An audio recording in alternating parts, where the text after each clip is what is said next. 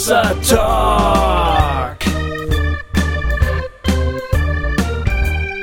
Jay und Marco erklären die Welt.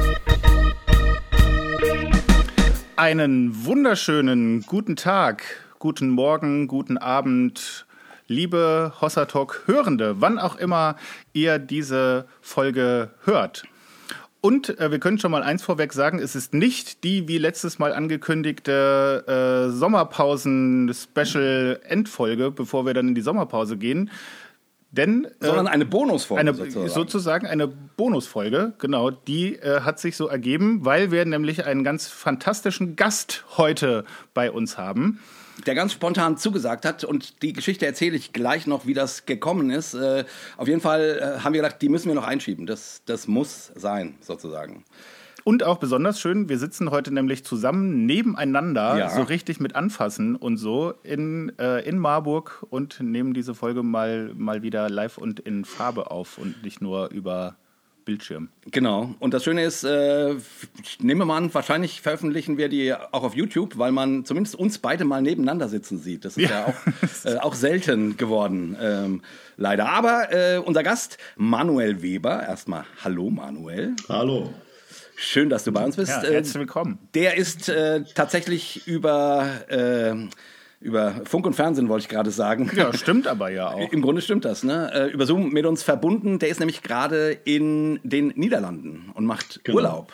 Der schiebt uns quasi in seinen Urlaub rein. Das ist schon, äh, schon, schon ziemlich cool. Fast so schlimm wie ich, wo ich im Urlaub ja auch immer Stimmt. Sachen mache.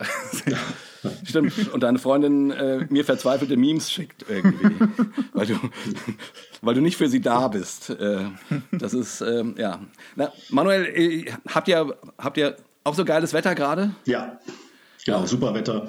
Aber ich mache zum ersten Mal Hossa-Sachen im Urlaub. Ja. Und bist du, seid ihr, ähm, ich nehme an, ihr seid mit der ganzen Family irgendwie äh, Urlaub machen. Ähm, genau. Ist, ist ja viel. Genau. Ja. Strandurlaub. Also ihr seid Genau. richtig auch, auch am Genau. Meer und so. Na, ist ja perfektes Wetter gerade. so. Strand Genau. könnte ich jetzt auch gebrauchen eigentlich. Oh ja, einen Strand könnte ich auch gebrauchen. Ähm, Guter Buchtitel auch. das wäre ein guter Buchtitel. Da hast du recht, Marco. Ja, ähm, Marco, machen wir noch ein paar Ansagen und dann geht's aber zack, zack los hier. Zack, zack geht das los hier heute. Ja, wir wollen euch natürlich vor allem unsere Hossa Talk Israel-Reise ans Herz legen. Nächstes Jahr über Ostern. Ähm, ich bin jetzt sogar selber auch schon angemeldet. Ja, ich auch. Das heißt, das ist schon mal gut. Also je- jetzt kann man sagen, auch wir fahren auf jeden Fall mit. ähm, wenn ihr euch, äh, wenn ihr da, wenn ihr da Lust drauf habt, ich glaube, der Frühbucherrabatt, der ist mittlerweile, äh, wobei der könnte noch knapp noch gültig sein, ne? Aber Ja, ich- wahrscheinlich, wenn ihr das hier hört, ist der schon nicht mehr gültig. Aber egal, ihr könnt trotzdem gerne auf die Seite gehen äh, von Chavaya, von unserem äh, Anbieter, mit dem wir die, die Reise zusammen machen. Könnt euch das Programm anschauen und könnt äh, dann spontan beschließen oder auch geplant, Mensch, mit dem Jay und dem Marco durch Israel äh, stolpern. Das wär wär mal was. Das wäre mal was. Und wenn ihr euch den Namen Chavaya jetzt nicht merken könnt, dann äh, findet ihr auf jeden Fall den Link zur Israel-Reise auch auf unserer Homepage, äh, hossa-talk.de. Dort äh, könnt ihr zumindest, ähm, da gibt es auch einen Link, Israel-Reise, äh, genau. Oder in den Shownotes, ähm, in der Folgenbeschreibung findet ihr den Link auch. Einfach draufklicken und dann seid ihr schon fast angemeldet. So ist es. Genau, ich habe auch noch zwei Ansagen und zwar äh, eine ganz kurze, äh, wollte kurz die Popcorn Culture Folge von diesem Monat empfehlen. Ähm, die, da sprechen wir über die schöne Netflix-Serie Black Mirror und äh, über eine Folge der aktuellen Staffel. Und das war ein schönes Gespräch, äh, hat Spaß gemacht. Von daher, falls ihr, falls ihr euch für Netflix-Serien oder überhaupt für Serien interessiert, ähm, hört euch mal Popcorn Culture vom RevLab an. Ähm, da geht's darum. Ähm, genau. Zweitens ähm, wollte ich sagen, ich äh, habe vor, im nächsten Jahr, ähm, also ab September, ähm, mal ein bisschen was anders zu machen und äh, habe mir überlegt, ich biete Coachings an. Ähm, ja, äh, äh, ganz frisch, ganz frischer Gedanke. Äh, ich biete Coachings an für Leute, die keine Ahnung, äh, nee, nee, nicht keine Ahnung, ähm, entweder ein, äh, ein, ein, ein persönliches Problem oder eine Lebenskrise bearbeiten wollen ähm, oder die äh, ihren geistlichen Prozess, Dekonstruktionsprozess, wie man das auch immer so nennt, äh, mal begleiten, äh, bearbeiten wollen, begleitet bearbeiten wollen. Und zwar ähm, kann man sich bei mir melden, ähm, einfach am besten eine Mail schreiben unter ähm, ähm info at hossa-talk.de. Ähm, die kriege ich dann und dann ähm, genau, also die Voraussetzung wäre äh, ab Juni ein Jahr, ach Quatsch, nicht ab Juni, ab September ein Jahr, einmal im Monat ein, ein Meeting per Zoom und dann würden wir uns, ähm, ja, und, und das Ganze dann bis äh, Juli oder so. Nur, dass man so die Voraussetzung hat. Also, wenn Leute von euch Bock darauf haben, ich denke, ich werde es in der Sommerabschlussfolge noch ein bisschen ausführlicher erklären. Aber jetzt, damit ihr es schon mal gehört habt, ähm, schreibt mir eine Mail info at hossa-talk.de. Das heißt, du wirst jetzt doch Guru auf eine Weise. genau. Ich, ich, werde jetzt auch Guru, könnte man sagen. Aber äh, ihr kennt mich ja, ich will eigentlich gar kein Guru sein, sondern einfach nur ähm, mich zur Verfügung stellen, Prozesse zu begleiten, die allein manchmal vielleicht schmerzhaft oder schwierig oder unübersichtlich sind. Finde ich äh, sehr spannend. Werde ich dich bestimmt auch in der, in der äh, Sommerabschlussfolge noch was zu fragen. Sehr gut. Was man, eine Sache, die man noch sagen kann, ist natürlich nochmal die Erinnerung an unsere Hossa Talk äh, Hotline, wo ihr mhm. uns äh, anrufen könnt und äh, Fragen oder Anregungen oder äh, niederschmetternde Kritik dalassen könnt, wenn ihr das äh, innerhalb von einer Minute schafft, das zu äußern. Ja, zur Not ruft ihr halt zweimal an und, ja. Äh, und teilt das auf zwei Minuten auf. Also auch das geht. Genau. Da sind wir nicht so. Die Nummer findet ihr auch äh, auf der Homepage, auf der Homepage ähm, und auch nochmal äh, verlinkt in der Folgenbeschreibung. Und es ist eigentlich eine ganz gute Überleitung zu äh, unserem heutigen Gast, denn auch ähm, ja, dies, diesen Gast einzuladen war eine Hörerempfehlung. Ja, der Jonathan äh, ähm, hat mich schon schon vor einem Jahr, muss ich jetzt sagen, oder vor über einem Jahr äh, angeschrieben und gesagt, ihr müsst unbedingt mal den Manuel Weber einladen. Und ich haben hatte, wir nicht gemacht. Nee, hab ich, haben wir nicht gemacht. auch äh, und es klang irgendwie ganz spannend, weil der schrieb so, ja, der Manuel ist irgendwie CDU-Mitglied und, äh, und, und ist aber in Griechenland äh, und macht dort unter und verteilt Lebensmitteln mit Linken zusammen an Flüchtlinge. Also eigentlich die perfekte Beschreibung, wo ich sofort hätte auf den Zug aufspringen müssen.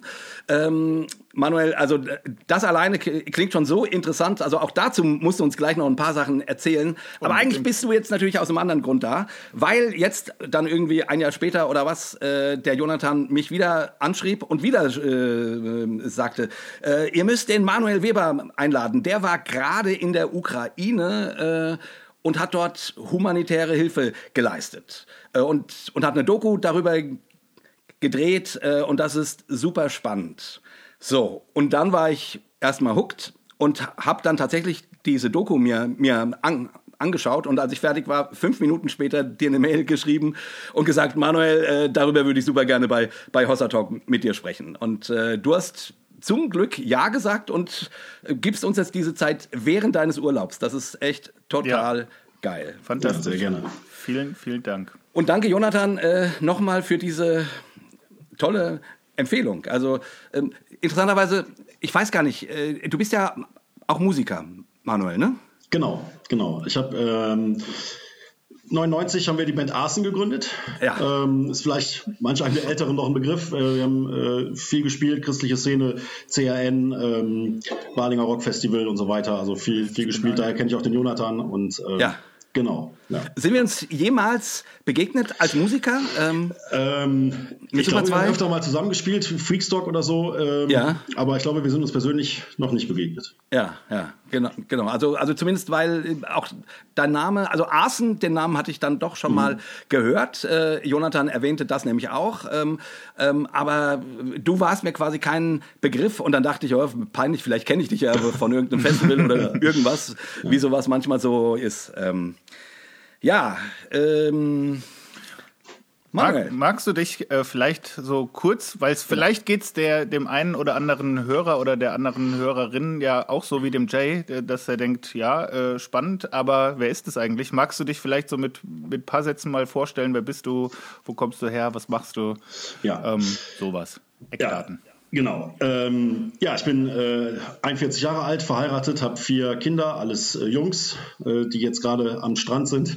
Ähm, genau, komme aus dem Oberbergischen in der Nähe von Köln, habe mich äh, während des Studiums, ich habe Sozialpädagogik und Sozialarbeit studiert.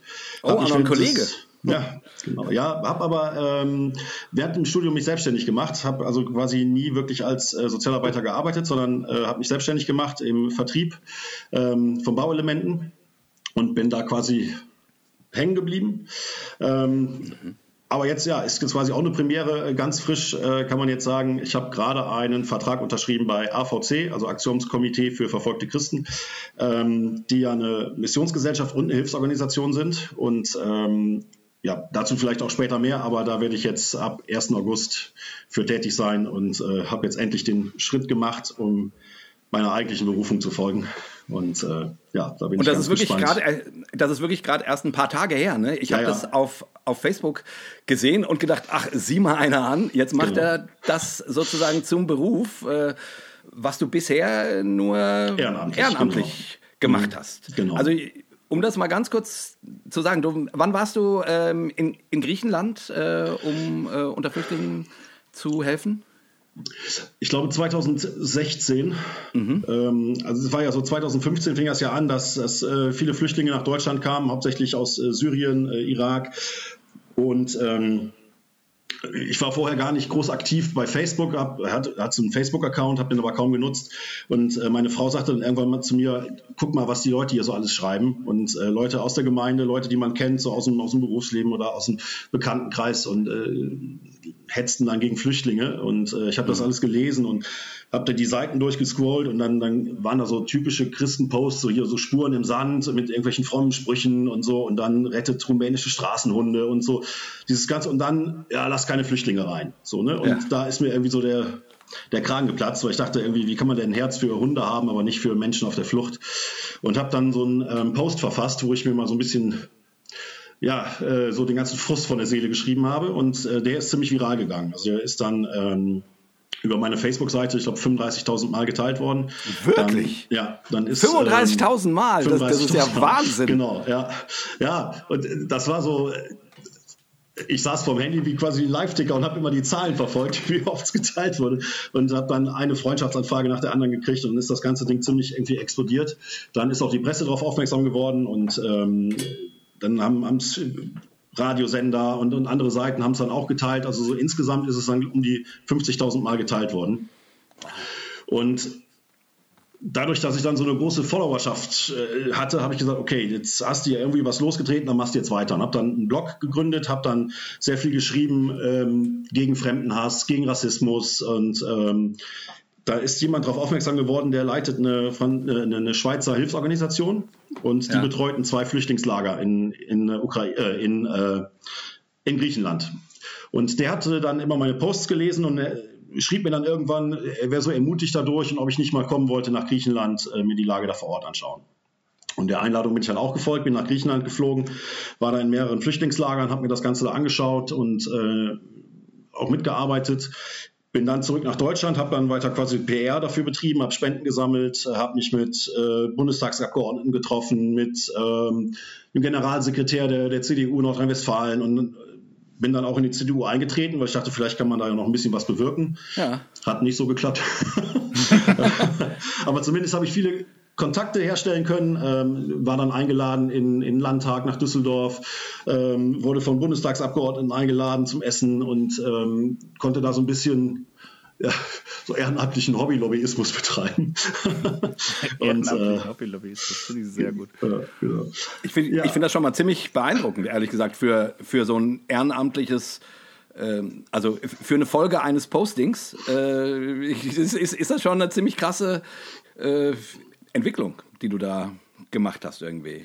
Ja, ich finde halt so spannend, weil man denkt ja oft so, so Online-Aktivismus, das ist ja auch so ein bisschen die bequemste Form von Aktivismus. Ne? Also irgendwie so äh, einen, einen Post, der sich irgendwie positioniert zu machen, das lässt sich ja so vom bequemen Sofa relativ easy machen.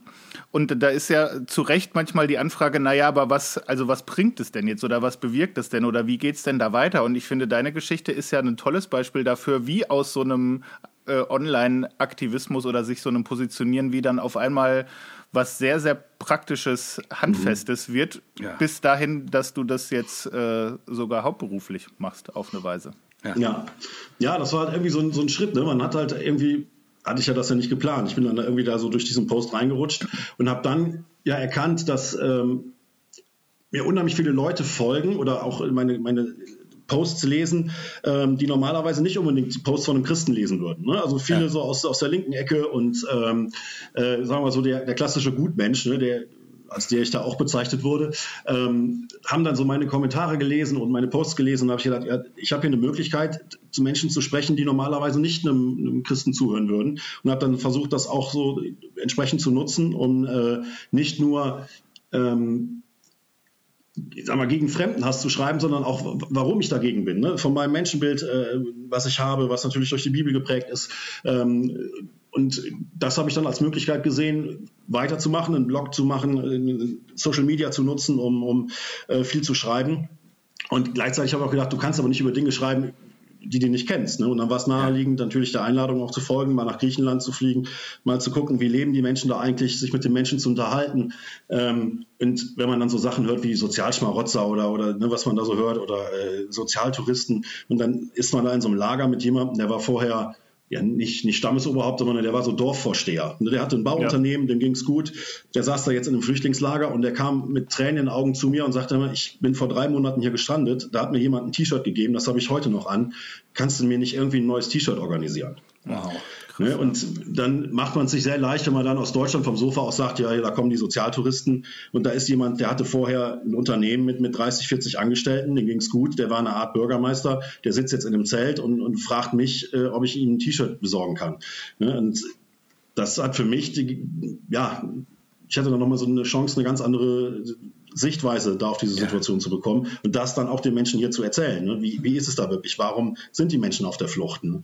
Ähm, und auch diese Hoffnungslosigkeit, wenn man da in diesem Lager sitzt, seit vielleicht einem Jahr und man weiß nicht, wie es weitergeht, ähm, das ist schon, schon krass, das so mit eigenen Augen mal zu sehen. Ne? Und für die Möglichkeit war ich auch dankbar, dass, äh, dass ich die Möglichkeit hatte, mir das mal anzuschauen, vor allem mit den Menschen auch mal zu sprechen und dann vor Ort, wenn dann wieder so Parolen kamen, den Leuten direkt entgegenzutreten und zu sagen, nee, nee, nee, die Wahrheit sieht ganz anders aus. Und, und habt ihr dort dann hauptsächlich mit den Leuten äh, ähm, gesprochen oder, oder habt ihr, was war dein, wie lange warst du da und, und was war so deine, deine Aufgabe, die du dann da hattest? Also normalerweise gehen die, die Freiwilligen für längere Zeit hin, also für mindestens mal einen Monat. Ich war jetzt kürzer da, ich war nur eine Woche da, ähm, weil ich ja auch irgendwie aus anderen Gründen da war. Also, da war von Anfang an stand der Gedanke dahinter, durch diese ähm, äh, Öffentlichkeit, die ich zu dem Zeitpunkt hatte, da auch ein bisschen PR zu machen, äh, ja. ne, Spenden zu sammeln. Deswegen war ich dann für eine Woche da. Wir haben zwei Lager betreut, eins davon schon länger. Und da hatten die auch tatsächlich eine Schule gebaut, haben dann Kinderbetreuung gemacht, ähm, haben so ein Warenhaus errichtet. Also die haben eine Halle neben dem Flüchtlingslager angemietet sind dann durch das Lager gegangen, haben gefragt, wer ist hier Tischler, wer ist Schneider, wer hat welche Fähigkeiten. Und dann haben die mit den Leuten aus dem Lager da so ein Warenhaus gebaut. Die Tischler haben dann Umkleidekabinen gebaut, haben ähm, so, so Warenkörbe gebaut. Ähm, dann gab es da Schneider und man konnte dann hingehen, man kriegte so virtuelle Credits ähm, wo man dann hingehen konnte und dann kriegte man nicht irgendwie ein blaues T-Shirt oder ein rotes, sondern die Leute konnten sich eine Farbe aussuchen und haben dann ja. so ein Credit bezahlt und konnten sich dann ein braunes oder blaues oder schwarzes T-Shirt nehmen. Dann gab es einen Schneider, der konnte das dann umnähen. Dann gab es da äh, Möglichkeiten, sich ein Shampoo zu kaufen oder äh, wenn man jetzt nicht keine Lust hatte auf eine Banane, konnte man sich mal einen Apfel holen oder Kirschen. Also man hatte so, so eine Art Shopping. Ne? So, weil ja. das eine ist ja den Menschen Nahrung zu geben, ist das eine, aber ihnen eine Würde zu geben, ist ja nochmal ja viel, viel mehr. Ne? Und man, dann entscheide ich nicht, ob derjenige jetzt ein blaues oder ein grünes T-Shirt bekommt oder Banane oder Apfel, sondern die Leute konnten sie sich aussuchen. Ja. Und gleichzeitig konnten sie selber mithelfen in diesem Laden. Ne, dann gab es jemanden, der hat diese Regale eingeräumt, dann gab es jemanden, der hat äh, die Tische gebaut, dann gab es jemanden, der hat äh, geschneidert. Und so hatten die Leute wieder eine Aufgabe. Ne? Und äh, das war total stark zu sehen, nicht nur Versorgung, sondern Würde zu geben. Ne? Das hat einen ja, riesengroßen irre. Unterschied gemacht. Ne? Das war echt, äh, das hat mich sehr, sehr beeindruckt, ne? das, das so zu machen. Und sag mal, ich meine, ähm, also es, ähm, es, war eins der Argumente, äh, die, die Jonathan brachte. Ihr müsst ihn unbedingt einladen. Der ist CDU-Mitglied und verteilt mit linken Lebensmitteln äh, Mittel in Griechenland. Ja gut, aber das hat er ja eben gesagt, er ist ja nur aus Versehen CDU-Mitglied. ja, nein, nein, nein, nein. Ich finde das ja toll, wenn sich Leute in demokratischen Parteien engagieren. Also mhm. gerade heutzutage und ich, ich bin nun kein CDUler, ne, das ist nicht meine nicht meine Ecke und mein Vorurteil darauf, darauf wollte ich gerade hinaus wäre, na CDUler machen sowas äh, eher nicht. Und mhm. äh, ich finde das so toll, dass du mein Vorurteil äh, an der Stelle mal so dem mal einen kräftigen Tritt in den Hintern gibst, ähm, weil ehrlich gesagt so so viele Leute, die also Marco hat das ja gesagt, ne, äh, irgendwie ein Online-Statement zu verfassen lassen, ist das eine, aber dann wirklich praktische Hilfe zu leisten, wohin zu fahren ähm, und oder jetzt sogar gar an die Front in die Ukraine, darauf kommen wir gleich ist ja nochmal was ganz anderes. Also äh, ich, ich, ich will dir nur sagen, ähm, ich ziehe meinen grünen Hut ähm, vor dir und und ähm, und äh, und, äh, und bin äh, und finde das super geil, ähm, auch wenn wir nicht die gleiche Partei wählen, aber das ist ja nicht schlimm. Ähm, solange es eine demokratische Partei ist, sind wir, glaube ich, einigermaßen ähm, grün miteinander. wow. Darf ich kurz noch eine Sache äh, äh, fragen ja, zu, dem, zu dem Posting und sowas? Äh, du hast ja gesagt, dass das, also dein, dein Engagement und auch dein Post und auch den Blog und dann an, da auch dein Dahinfahren ähm, speist sich ja aus deiner christlichen Überzeugung und deinem Menschenbild und deinem Glauben, ne, hast du ja gesagt. Mhm. Und, und das, äh, der Gegenwind, den du aber bekommen hast, das sind ja mitunter Leute, die dasselbe für sich auch in Anspruch nehmen würden. Ne? Mhm. Äh, hat dich ja. das schockiert oder wie, wie? Also ich, ich kann das so gut nachvollziehen, weil ich habe in der Zeit auch ganz viel geschrieben und gepostet mhm. und dachte so, das ist doch selbstverständlich. Natürlich müssen wir uns irgendwie engagieren. Und äh, es hat mich insofern schockiert, als dass ich gar nicht dachte, dass man mit der Bibel in der Hand auch das Gegenteil argumentieren kann. Das war natürlich auch ein bisschen naiv irgendwie, aber das damals hat mich das irgendwie schon, äh, hat mir das schon was ausgemacht irgendwie. Ja. Also ich, ich war schon stellenweise enttäuscht, weil selbst so innerhalb der Familie gab es den einen oder anderen, der das sehr kritisch gesehen hat, was ich da mache. Ähm, also schockiert, vielleicht weiß ich nicht, ob das der richtige Ausdruck ist, aber ich glaube, ähm, dass die Menschen es oft gar nicht so böse meinen. Also ich glaube nicht, dass sie jetzt da irgendwie rassistische Tendenzen hatten oder irgendwie so, so Menschenfeinde waren, sondern ähm, so, wenn wir uns Matthäus 1,22 angucken, wo, was ist das wichtigste Gebot, fragen die Leute ja Jesus. Und er sagt, so, ne, du sollst Gott lieben von ganzem Herzen und von ganzem Verstand und du sollst die Menschen lieben. Ja? Und hm. äh, ich glaube, dass, dass viele Christen den Schwerpunkt da eher auf Gott lieben gesetzt haben ja. und weniger auf Menschen lieben. Und äh, ich habe so für mich interpretiert, dass die Leute so Gott verteidigen wollten. Da kommen jetzt Moslems ins Land, die bauen dann demnächst Moscheen, dann dürfen wir unseren Glauben nicht mehr leben, dann äh, müssen wir hier alle, dann leben wir unter der Scharia und das müssen wir doch verhindern. Wir müssen jetzt hier die Werte unseres Gottes verteidigen. Und ich glaube nicht, dass es unbedingt gegen diese Menschen gerichtet waren, sondern dass, dass dass eine Angst war, dass das Christentum darunter leiden könnte. So, so habe mhm. ich es äh, für mich interpretiert. Und ähm, ich bin eben den anderen Weg gegangen. Ich habe gesagt, ja, was, was ist denn Christ sein? Ist doch irgendwie Reich Gottes bauen. Und wie kann ich das denn besser bauen, als Menschen zu dienen, selbst wenn sie eine völlig andere Religion haben? Aber äh, wie einfach ist das denn? Ich muss nicht mal in ein fremdes Land gehen, um, um die Möglichkeit zu haben, jetzt äh, äh ne, Reich Gottes zu bauen, sondern die Leute kommen hier hin. Ist, einfacher kann es ja gar nicht sein. Und denen dann hier nettens Willkommen äh, entgegenzubringen und sie gut zu behandeln, ein größeres Zeugnis kannst du oder ein einfacheres Zeugnis kannst du eigentlich gar nicht geben. Ne? Und ja. das, glaube ich, haben viele irgendwie falsch verstanden, weil sie dachten, ähm, das ist eine Gefahr fürs Christentum. Ich habe es genau andersrum gesehen, habe gesagt, das ist eine Chance fürs Christentum. So, ne? Und äh, ähm, ja, so habe ich es dann verstanden. Aber ich glaube nicht, dass es ist, dass die, dass die Menschen da wirklich ähm, recht sind oder, oder irgendwie was gegen Ausländer haben oder so, sondern dass sie einfach Angst hatten, dass ähm, ja, dass ich so, so Kommentare habe ich ja bekommen. Ich habe ja dann zum Teil Drohbriefe bekommen. Ich habe äh, ja ja, ich habe nach zu Hause äh, so so wie so ein Führerbriefe, wo dann aus Zeitungsartikeln was zusammengeschnitten Ach, wurde Gott. und so. Ja, ja, ja, wo dann, wo dann ja, meinetwegen oder meine Kinder müssten demnächst die Moscheen bauen und wir würden alle unter der Scharia leben wegen Leuten wie mir. Und da kann man nur drunter, drüber lachen. Also das ist ja wirklich. Äh, Na, aber es ist ja schon, also es drückt ja aus, äh, also es drückt ja schon irgendwie eine äh, was Panisches aus, ne? was diese mhm. Menschen dann da haben. Und, die, und, und du bist dann die Zielscheibe, weil sie dein Posting äh, lesen oder so. Äh, aber ist ja schon irgendwie, also irgendwie, ähm, dass man so komplett äh, humanitäre Hilfe und, und Glauben voneinander entkoppelt, ist ja schon ein bisschen seltsam, oder? Also ich meine. ja. ja. Nicht nur ein bisschen, also es ist schon schwer seltsam, aber ja, wie gesagt, ich glaube nicht, dass die Leute es wirklich ich glaube, die haben gedacht, sie machen das Richtige, weil sie, mhm. weil sie äh, sich jetzt ganz klar zu Gott positionieren ne, und ganz klar gegen den Islam.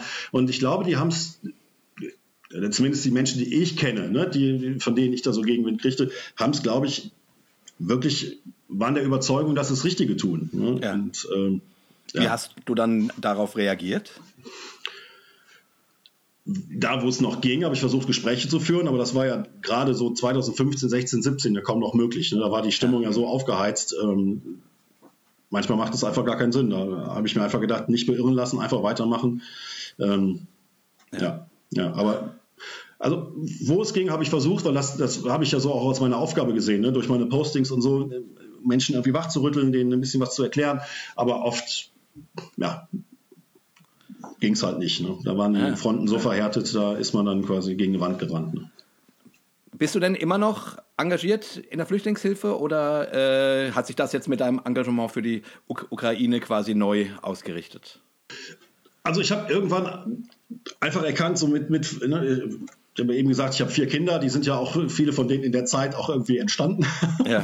äh, zum Teil noch, noch kleine Kinder. Und wenn, wenn dann die Familie immer größer wird, so Arbeit wird immer mehr, und man macht das Ganze ehrenamtlich. Ich, meine Frau sagte irgendwann auch meine Kinder, Papa, du sitzt nur noch vom Handy. Äh, da musste ich für mich auch eine Entscheidung treffen, okay, inwiefern kann ich das so noch weitermachen? Und, und habe dann auch gerade so diese Social-Media-Aktivitäten ziemlich zurückgefahren. Ähm, und äh, ja, habe aber immer wieder gemerkt, irgendwie ist so dieser Wunsch in mir, ja, tätig zu werden, ne? so Menschen zu helfen. Ähm, ja, und als dann ja, letztes Jahr der, der Krieg in der Ukraine los ging. Ne? Und da kam dann ziemlich schnell die Anfrage, könnt ihr helfen? Und dann war ich der Erste, der dann sich gemeldet hat und gesagt, ja klar. Ne? Und da hatte ich wieder so eine Aufgabe, da hatte ich wieder was, wo ich, wo ich aktiv werden konnte. Du warst jetzt gerade erst in der Ukraine. Ist es richtig, dass dein Film quasi äh, jetzt im Juni genau, zwei entstanden Wochen. ist? Genau, ja, ja. Wow, also das, das ist ganz, also es ist ganz frisch. Super aktuell. Mhm, ja. Ist super aktuell. Äh, dein Film dauert eine Stunde 20 oder sowas? Äh, ja, Stunde 10 Minuten. Stunde 10, gute, 10 Minuten. Gute Spielfilmlänge. Ja. ja. Und äh, der ist, also ich finde ihn so intensiv äh, und so ähm, also weil du, der ist ja hauptsächlich mit deiner Handykamera gefilmt. Also das ist mhm. wirklich so ganz ja. nah dran. Ähm, man begleitet dich quasi in, in die Ukraine äh, im, im, und dann letzten Endes bis ein paar Meter vor die Front. Also, also ja. wirklich. Äh, und das ist schon erschütternd, was du da so berichtest und zeigst. Äh, erzähl uns doch noch mal ein bisschen, wie kam das dazu? Weil ich weiß, du sagst es am Anfang in dem Film, dass du, äh, also, äh, wieso will man an die Front. Also. ja, ja also das war nie mein Wunsch. Also das war nie, nie wirklich geplant zu sagen, ich, ich fahre jetzt da irgendwie tiefer rein. Ja. Sondern wir haben vor ähm, direkt quasi eine Woche nach, nachdem der Krieg anfing, letztes Jahr im Februar, haben wir eine Anfrage bekommen aus der Ukraine. Ähm, jemand, der da in die Gemeinde geht, hat Verwandtschaft bei uns in der Gemeinde und, und die fragten an und sagten immer, wir, wir, kümmern uns hier an der Grenze um ankommende Flüchtlinge. Ähm, die hatten da so ein, so ein, Zeltlager aufgebaut.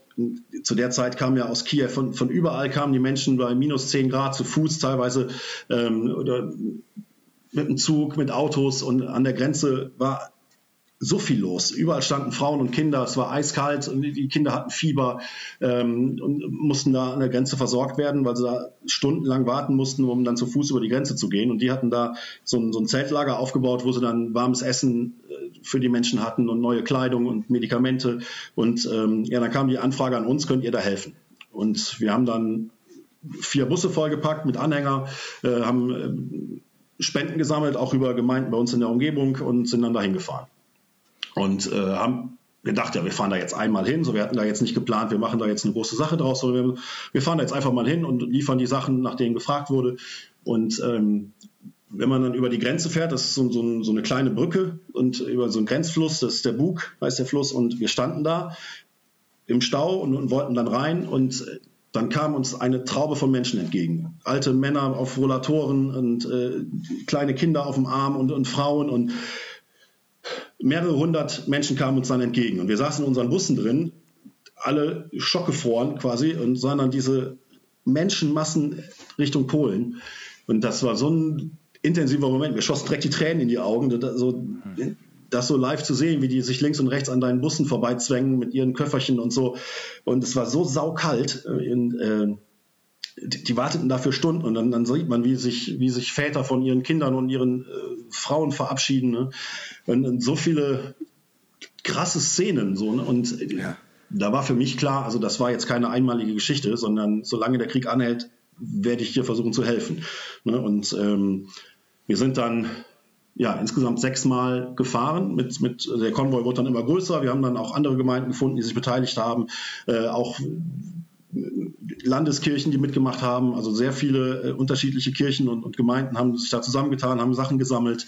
Ähm, und mit der Zeit wurde es immer professioneller. Ich habe dann irgendwann Kontakt gehabt zum Generalkonsulat der Ukraine, ähm, zum EU-Parlament, zu anderen Hilfsorganisationen und hat dann irgendwann so Hand in Hand gearbeitet und das Ganze wurde so ein bisschen professioneller. Und ähm, irgendwann habe ich erfahren, dass in der Ukraine Krankenwagen gebraucht werden. Mhm. Oder das, also zu der Hochzeit, als der Krieg so, so richtig äh, große Teile der Ukraine besetzt waren, wurden acht Krankenwagen pro Woche zerstört. Und ähm, ich habe dann Kontakt aufgenommen zum Pastor in Lviv, weil der fährt wirklich auch bis an die Front, bringt da Hilfsgüter hin und äh, mit dem habe ich dann Kontakt aufgenommen und der sagte, ja, wir brauchen aber nicht nur Krankenwagen, sondern vor allem Geländewagen, weil Krankenwagen sofort beschossen werden. Und die ähm, Krankenwagen fahren also immer nur so bis ein, zwei Kilometer vor die Front. Und die, die verwundeten Soldaten oder auch Zivilisten in umkämpften Städten, die da verletzt werden, die werden dann mit Geländewagen von der Front bis ja, ein, zwei Kilometer hinter die Front gebracht. Ne, da werden die Verletzten dann umgeladen in die Krankenwagen und von da aus dann in Feldlazarett oder in ein Krankenhaus gebracht. Und ähm, ja, dann kam halt die Anfrage, könnt ihr solche Autos besorgen? Und ja. Habe ich gesagt, ja klar.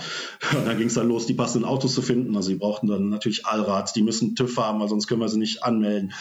Ähm, dann gab es ein paar Voraussetzungen, die müssen natürlich groß genug sein, dass hinten jemand drin liegen kann. Ähm, die müssen auch so zuverlässig sein, dass sie da nicht gerade auf den ukrainischen Straßen nahe der Front, die sind natürlich auch nicht so wie deutsche Straßen, das ist dann eher wie ein Feldweg. Also die müssen auch was aushalten können. Und ähm, ja, dann habe ich mich damit auseinandergesetzt, habe dann die Autos gesucht, dann musste ich zum Straßenverkehrsamt und ich habe halt immer gemerkt, das liegt mir so auf dem Herzen das ist mir so wichtig, aber das ist kaum noch zu stemmen, ne? gerade so ehrenamtlich. Dass ich war wirklich rund um die Uhr quasi damit beschäftigt. Ähm, man muss dann sich beim Zoll anmelden und, und so viel drumherum zu organisieren. Ne? Man muss Spenden sammeln und äh, man muss, man braucht Fahrer, wenn wir mit acht Autos fahren, ähm, wir sind also, ich muss dazu sagen, wir sind jetzt nicht, wir hätten es einfach machen können, alles in den LKW, LKW darüber schicken, der hätte die Sachen abgeladen und ne, wir hätten nichts damit zu tun gehabt. Ja. Aber gerade so das erste halbe Jahr waren so viele Menschen an der Grenze, dass wir gesagt haben, wir fahren mit Bussen, ähm, zum Beispiel einen Transit oder einen Sprinter und ähm, wenn die Sachen abgeladen sind, haben wir ganz viele Plätze im Auto und können Menschen mit rausnehmen. Ne? Und äh, ja. so konnten wir dann über 70 Frauen und Kinder insgesamt mitnehmen nach Deutschland oder Polen äh, haben denen dann zum Teil Wohnungen bei uns in der Gegend organisiert, äh, kümmern uns bis heute um die Leute. Viele sind auch bei uns in der Gemeinde dann auch gelandet, ne, wo wir dann übersetzen. Ja. Ähm, deswegen sind wir dann quasi diesen schwereren Weg gegangen und sind mit Bussen gefahren. Und äh, wenn wir mit acht Bussen fahren, heißt, ich brauche 16 Fahrer. Ne? So, und ja, ja, ja, man muss sich immer abwechseln, weil das sind ähm, eine Strecke ist so 1500 Kilometer. Und ähm, ja, das ist halt immer viel zu organisieren. Ne? Und ähm, ja, als es dann mit den Autos noch anfing, dann wurde es halt nochmal äh, komplizierter. Und äh, ich habe dann, ja. ich hab dann in den letzten zwei Monaten zehn, zehn Autos, also einen Krankenwagen, einen Transporter und acht Geländewagen äh, in die Ukraine bringen können. Und ähm, der, der Kontakt, der Pastor aus Lviv, mit dem war ich dann immer viel in Kontakt und der hatte mir dann auch immer Bilder geschickt, wo gehen die Autos hin und äh, zu welchen Einheiten und welche Sanitäter bekommen die. Und ähm, wir waren dann viel in Kontakt, haben viel geschrieben und irgendwann hat er mir geschrieben, ähm, dass es ihm total schlecht geht. Ne? Dass, dass er total darunter leidet, was er da alles sieht, dass er nachts nicht schlafen kann, dass er dringend Gebet braucht, weil er so fertig ist. Ja. Und das habe ich auf dem Handy gelesen und ein paar Sekunden später hat er sie gelöscht. Echt? So, ja. Und ich habe es aber lesen können. Und das ist mir ziemlich nahe gegangen. Das hat mich sehr beschäftigt. Und ähm, ich habe dann viel für ihn gebetet und hatte aber von dem Moment an, wo ich die Nachricht gelesen hatte, total auf dem Herzen, dahin zu gehen und, und die Jungs da vor Ort zu ermutigen. Das war irgendwie so ein, so ein ja, ab dem Moment so wurde ich den Gedanken nicht mehr los. Ne? Und ich, ich, war vorher sechsmal in der Ukraine und hatte nie den Wunsch, weiter reinzufahren. Ja. Ne? Ähm, aber ab dem Moment habe ich gedacht, ja, die würde ich gerne echt irgendwie ermutigen. Ne? Und, Nur damit so, man sich das mal so vorstellen kann, ne? Wenn man an die, an, die, äh, an, die, an die Westgrenze fährt, da, da sieht man ja von dem Krieg außer den, dass man dort auf Flüchtlinge trifft und so, ja nichts. Ne? Ähm, ähm nee, also man, man merkt schon, dass man in einem Land ist, wo Krieg herrscht, weil ne, ja. wenn man da fährt, da sind überall Panzersperren, da sind schon, ist schon viel Militär unterwegs und so. Also man merkt schon, es ist nicht so, so, so aber aber das ist jetzt nicht, dass man denkt, man wäre hier irgendwie in Gefahr oder irgendwie, ne? Ähm, ja. Also das ist schon, ähm, da kann man sich schon relativ sicher aufhalten und äh, man kriegt jetzt vom Kriegsgeschehen selber nichts mit. Ne? Aber man merkt genau. schon, dass die Stimmung da ein bisschen angespannter ist, als wenn man jetzt hier nach, nach Niederlande fährt oder sonst wohin. Ne? So, man genau. merkt schon, dass das Land ist in einem Ausnahmezustand, aber vom Krieg selber kriegt man, kriegt man nichts mit.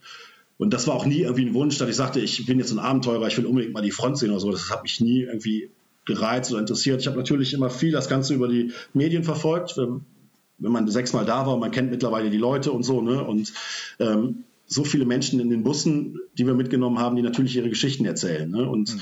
dann weiß man immer noch nicht so genau, wo liegt eigentlich Rakiv, wo liegt Cherson und wo liegen diese ja. Städte, wusste ich nicht. Aber ich wusste, ich hatte eine Familie aus Rakiv im Auto. Die saß drei Monate im Bunker. Jetzt habe ich sie nach ihrer Familie, nach Verwandten nach Dresden gebracht. Ja. Ne? Und so, man, man, hat auf einmal so ein bisschen Bezug dazu. Ne? Und dann fängt man halt an zu lesen und, und, verfolgt das Ganze ein bisschen intensiver, weil man so Menschen vor Augen hat, die dir ihre Geschichte erzählt haben. Ne? Wo du weißt, die kommen da und daher, die haben das und das erlebt, deren Haus ist zerschossen worden. So, das, das, dann nimmt man Nachrichten ein bisschen anders wahr, als wenn man gar keinen Bezug dazu hat. Voll. Ja. Und ähm, ja, nachdem ich dann diese Nachricht gelesen habe und, und mir dann auch so gedacht habe, wie ist das eigentlich für so einen Pastor, der vorher irgendwo in Lviv eine Gemeinde hatte, immer im Frieden, so seine normalen pastoralen Aufgaben nachgegangen ist. Und jetzt bringt der Autos und Lebensmittel da oben an die Front, hat Leute aus seiner Gemeinde, die da oben jetzt kämpfen, zum Teil freiwillig, zum Teil eingezogen. Ähm, und die, ich meine, das sind so 200.000, 250.000 äh, Männer an der Front. Da ist aus jeder Gemeinde irgendwer, da ist jemand, der mit dir in der Klasse war, da ist jemand, da ist dein Cousin da, da ist dein Briefträger da. Ähm, du, du kennst da eine Menge Leute, ne? Und das ist natürlich eine ganz andere Geschichte, als, als wenn wir das jetzt da irgendwie verfolgen. Ne? Und man stellt sich das ja schon immer so ein bisschen Hollywood-mäßig vor. Ne? Da sind jetzt die ganzen Rambos da oben und sowas alle. Oder das sind junge Kerle, die vorher, was weiß ich, eine Ausbildung gemacht haben, die vorher in, in der, sonntags in der Gemeinde saßen und die sind jetzt da in einem Schützengraben. Ne? Und ähm, das ist natürlich für die Leute in der Ukraine nochmal eine ja. ganz andere Nummer als für uns. Ne? Und ich habe dann so angefangen, darüber nachzudenken, wie, wie es denen damit? Und, und, wie ist das für so einen Pastor, der vorher, was weiß ich, Seelsorge gemacht hat ähm, oder Jugendstunde vorbereitet hat? Und wie ist das für den, wenn er jetzt dahin fährt, um, um Leute an der Front zu versorgen? Ne? Wenn er da die ganzen zerstörten Häuser oder auch zerstörte Menschen sieht und so. Ne? Und ich habe schon gedacht, das muss sehr belastend sein. Ne? Und ich bin da ja noch frisch. Ich, ich hab da, bin da jetzt nicht irgendwie mit emotional beladen oder so. Und deswegen habe ich gedacht, fahre ich mal dahin und gucken mal, ob ich den Jungs nicht ein bisschen zur Seite stehen kann. Ne? Weil ich äh, auch aus meiner Zeit in Griechenland zum Beispiel, wo ich dann das Feedback von dem ähm, Leiter dieser Hilfsorganisation hatte, dass er so ermutigt war durch meine Postings zum Beispiel. Ich war mehrfach in Kasachstan, wo ich ähm, auch Missionare getroffen habe, die oft sagten, mal, wir sind so ermutigt. Ähm, ich, ich war da mit einem, mit einem Freund aus der Gemeinde und wir hatten irgendwie eine lockere Art und so und das war für viele sehr ermutigend. So, ne? Wenn dann so, der heißt auch Manuel, wenn dann die beiden Manuels aus Deutschland kamen, so mit ihrer lockeren Art und so und äh, haben dann oft das Feedback gegeben, dass sie ermutigt waren und, und dass wir irgendwie, dass es gut war, dass sie uns getroffen haben. Da habe ich gesagt, gut, vielleicht kann ich ja in der Ukraine auch ein bisschen was bewirken. Und äh, dann habe ich ihn einfach angeschrieben, habe gesagt, hör mal, ich würde euch gerne mal begleiten. Ich habe ja wieder ein paar Autos. Dann, wenn die Möglichkeit gibt, würde ich die gerne mit euch zusammen dahin bringen und euch begleiten. Und äh, er war total dankbar dafür und sagte, ja, auf jeden Fall, komm, komm mit. Ähm, er sagte, eigentlich wollte ich keine Ausländer mehr mitnehmen. Er hatte einmal einen Polen dabei. Und er sagte, das war abenteuerlich. Der rannte dann auf eine Wiese, weil er pinkeln musste. Und dann hat er gesagt, halt, bevor du zurückkommst, fahre ich erstmal mein Auto weg. Nicht, dass du auf eine Mine trittst und dann noch mein Auto kaputt ist. Oh Gott. ja. Dann fing der Pole auf der Wiese an zu weinen und, oh, und er sagte, eigentlich wollte ich keinen mehr mitnehmen, aber bei dir hatte ich das Gefühl, das klappt. Ja. ja. Weiß ich auch nicht, was ich davon halten sollte, ob das jetzt so ein Kompliment war oder nicht. Aber, aber jedenfalls. Äh, Klingt so, finde ich. Also ja. schon, ja. ja. Ja, jedenfalls hat er dann gesagt, ja, äh, er würde sich freuen, wenn ich mitkomme. Und sag mal, äh, sag mal kurz, einfach, dass man sich mal so, wir, also in der Regel wissen wir Deutschen ja, also wir kennen jetzt die Ukraine natürlich aus dem Fernsehen und vielleicht haben wir uns auch mal eine Karte angeschaut, aber dass man mal so eine Idee von den Größenverhältnissen hat, weil du bist da ja tagelang gefahren. Äh, wirklich, die, die, ich, ich weiß, in dem Video sagst du äh, an der einen Stelle, du bist jetzt seit was war das, äh, 5 Uhr morgens äh, mhm. im Auto und das ist dann nachts um drei, wo du mhm. äh, irgendwann äh, in der Stadt ankommst, wo du ins Hotel gehen kannst. Ja. Und das ist nur ein kleiner Teil der ganzen Strecke. Also äh, wie, wie, einfach, dass man mal so eine Vorstellung hat, wie, wie lange also, man da fährt. Äh. Wir, wir sind von, von da, also wir sind ja äh, aus dem Oberbergischen bei Gummersbach losgefahren, also in der Nähe von Köln, bis zur ukrainischen Grenze ist es ungefähr genauso weit wie von der ukrainischen Grenze bis an die Front. Ja. ja, also es waren so insgesamt so bis nach Lviv 1400 Kilometer etwa von uns aus. Ja. Und 1300 bis in den Donbass. Wow. Ja, und wir sind ja da auch noch mal so ein bisschen rumgefahren. Also insgesamt bin ich in der Woche 6000 Kilometer gefahren. Wahnsinn. Eine Güte, ja. ey. Und hast du, als du direkt, als du den Entschluss gefasst hast, ich fahre da jetzt hin, auch ähm, um die Menschen da zu ermutigen, hast du direkt schon da die Idee, ich, ich dokumentiere das auch oder ich, ich will auch so quasi zurück nach Hause was erzählen oder was, was zurückspiegeln? Nee, das war eigentlich so gar nicht mein Gedanke. Also meine Idee war, ich habe gesagt, also ich hatte wirklich so den Eindruck, dass, dass Gott mir sagt, fahr dahin. So, ne? Und ich bin jetzt keiner, der ständig irgendwie Eindrücke hat oder der ständig, dass, dass Gott ihm was erzählt, aber ich hatte das total auf dem Herzen und, und für mich war das so eine Bestätigung, irgendwie Gott hat gesagt, fahr da mal hin. So. Das, das irgendwie habe ich dann gedacht, wenn ich da schon hinfahre, dann nicht nur, um mit den Christen, die eh schon an Gott glauben, zu sprechen und die zu ermutigen, sondern dann möchte ich auch wirklich die Möglichkeit haben, mit Menschen zu sprechen, ja, die sonst nichts hören, ne? wie, wie, Soldaten oder Menschen in zerbombten Städten oder sowas. Und äh, da habe ich viel für gebetet und das war so meine Idee zu sagen, ähm, wenn ich da Soldaten treffe und dadurch, dass ich denen Autos bringe, und äh, habe ich ja ein gewisses Standing da ne? und habe die Möglichkeit, ja. denen auch zu sprechen, dass sie nicht sagen, da kommt irgendein bekloppter Deutscher, was will der jetzt von uns, sondern wenn man sagt, immer, der hat hier schon zehn Autos hingebracht ne? und äh, komplett finanziert und so und äh, dann hören die einem auch zu. Ne? Und ja. da habe ich gesagt, die, die Möglichkeit möchte ich dann noch nutzen. Und ähm, die Idee, das Ganze so filmisch festzuhalten, war doch von den Ukrainern, von den, von den Leuten aus der Gemeinde, ah. die dann gesagt haben, hör mal, zeigt bitte den Menschen in Deutschland, wie es hier wirklich ist. Ne? Weil es natürlich, gerade als Deutscher ist es ja zum einen so, dass wir Krieg gar nicht mehr wirklich kennen. Ne, so ein bisschen so, wenn mein Opa erzählt hat, aber da war das Ganze immer so ein bisschen, klang da fast so ein bisschen romantisch und ne, der war da Kind, also der hat auch Krieg so wirklich nicht, nicht so wirklich mitbekommen, weil er ist dann schnell aus Köln aufs Land gezogen.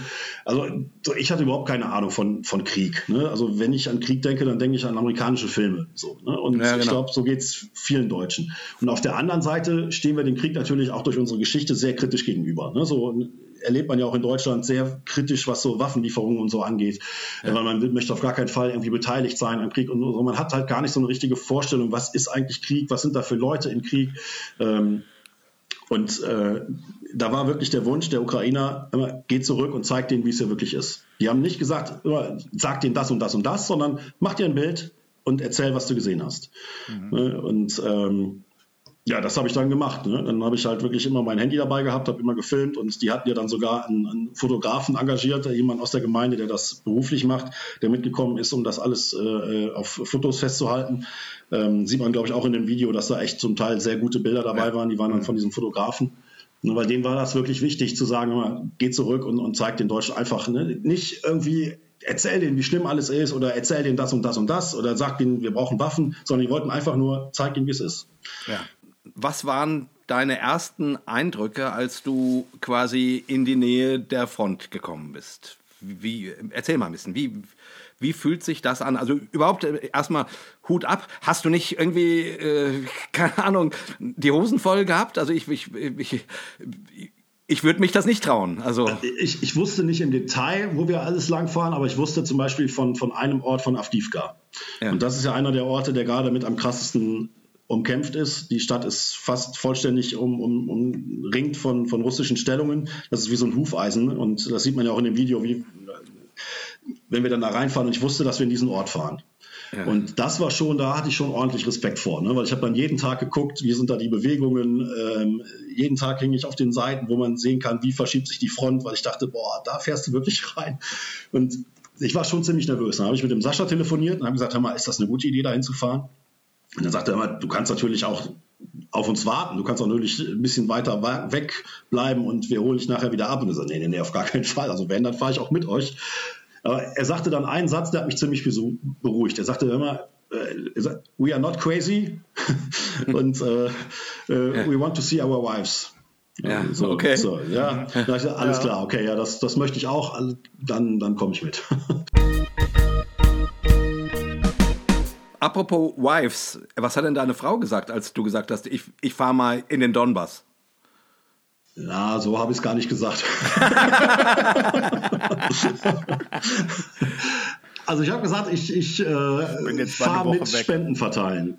Also, Die wusste nicht, dass du da äh, so ganz genau nicht, nein. Ehrlich? Nee, weil, nee, ich habe das kaum jemandem gesagt. Also es wussten tatsächlich nur drei Leute. Krass. Ähm, weil ich zum einen nicht, weil ich, ich fand, das war schon eh schon ein Schritt so für mich selber zu sagen, ich fahre da jetzt hin. Also das war ja nicht so super leicht, dass ich gesagt habe, auf jeden Fall, da habe ich schon immer von geträumt, ich wollte mal immer dahin, sondern das war ja, dass ich selber auch da so ein bisschen dachte, okay, Gott, wenn du willst, dass ich da hingehe, dann pass aber auch bitte auf mich auf. Ne? Und ich wollte nicht noch, dass mich ständig Leute schreiben, da willst du doch wohl nicht ernsthaft hin und das kannst du nicht machen. Ja. Und, ähm, also ich war mir schon ziemlich sicher, dass ich da heile zurückkomme, aber ähm, ich wollte auch nicht, dass die Leute sich die ganze Zeit völlige Sorgen machen. Ne? Und ähm, ja. Ich habe drei Leute wussten das. Einmal der, der, der Beifahrer, der bei mir im Auto saß, mit dem ich dann in die Ukraine hingefahren bin, der wusste davon. Und zwei ehemalige Soldaten, die hatte ich angesprochen. Ähm, die haben mir auch so ein bisschen Tipps gegeben, so wie verhält man sich und so, ne? Und, und worauf sollte ich achten und so. Ähm, und äh, ja, das waren eigentlich so die einzigen, die wussten, wo ich hinfahre. Ne? Ja. Und ähm,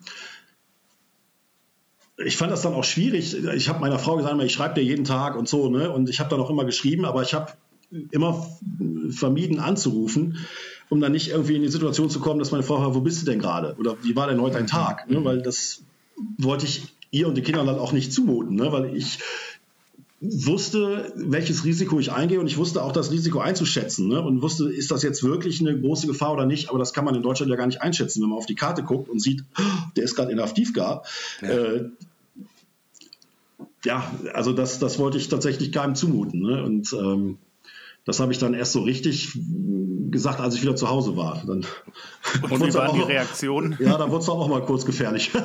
ja, das kann ich mir vorstellen.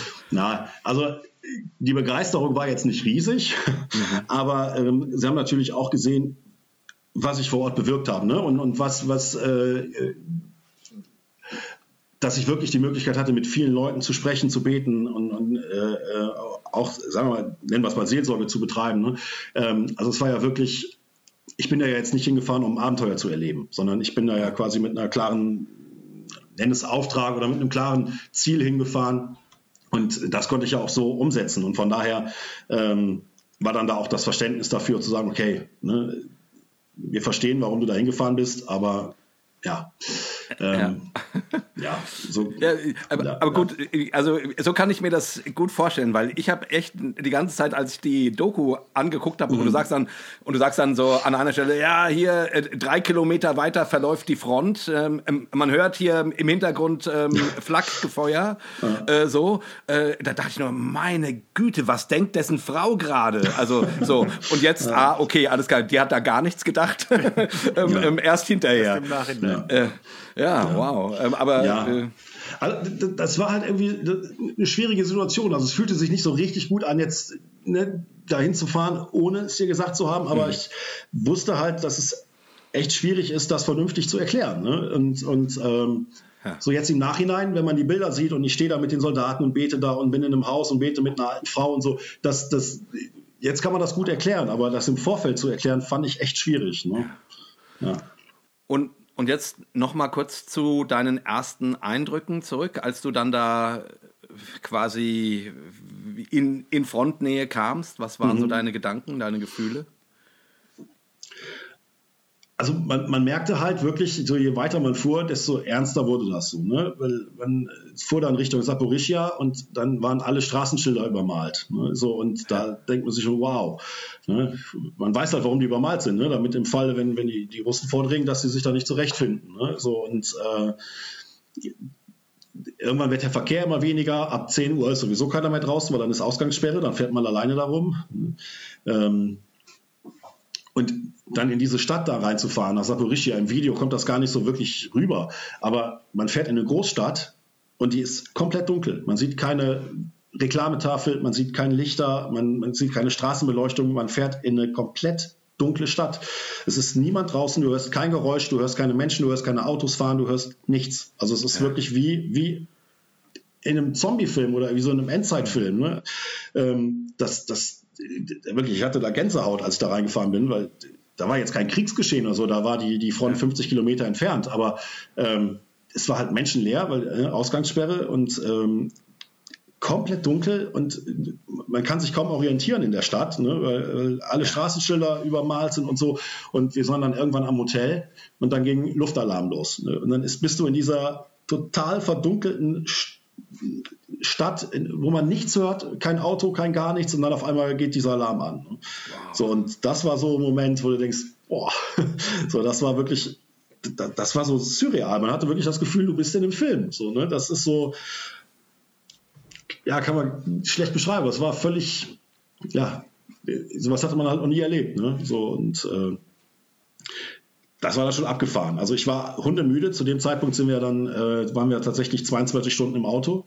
Ich habe davor auch nicht viel geschlafen, weil wir sind ja dann von Deutschland in die Ukraine gefahren und so. Also ich habe dann zu dem Zeitpunkt äh, war ich 90 Stunden unterwegs und habe 12 Stunden geschlafen. Bis zu dem Meine Zeitpunkt Güte, ungefähr. Ey. Und ich war völlig fertig, ich konnte mich kaum noch wach halten und endlich ins Hotel und ich lag im Bett und konnte nicht einschlafen.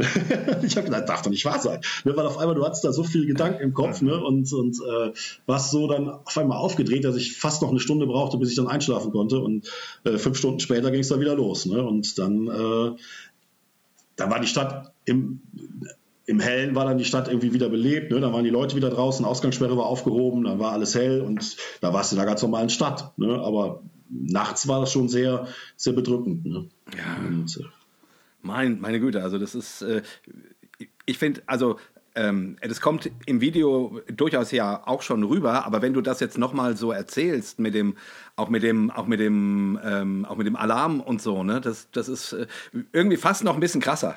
ist, ja. Wenn ich dich so reden höre jetzt. Äh, meine Güte, ey.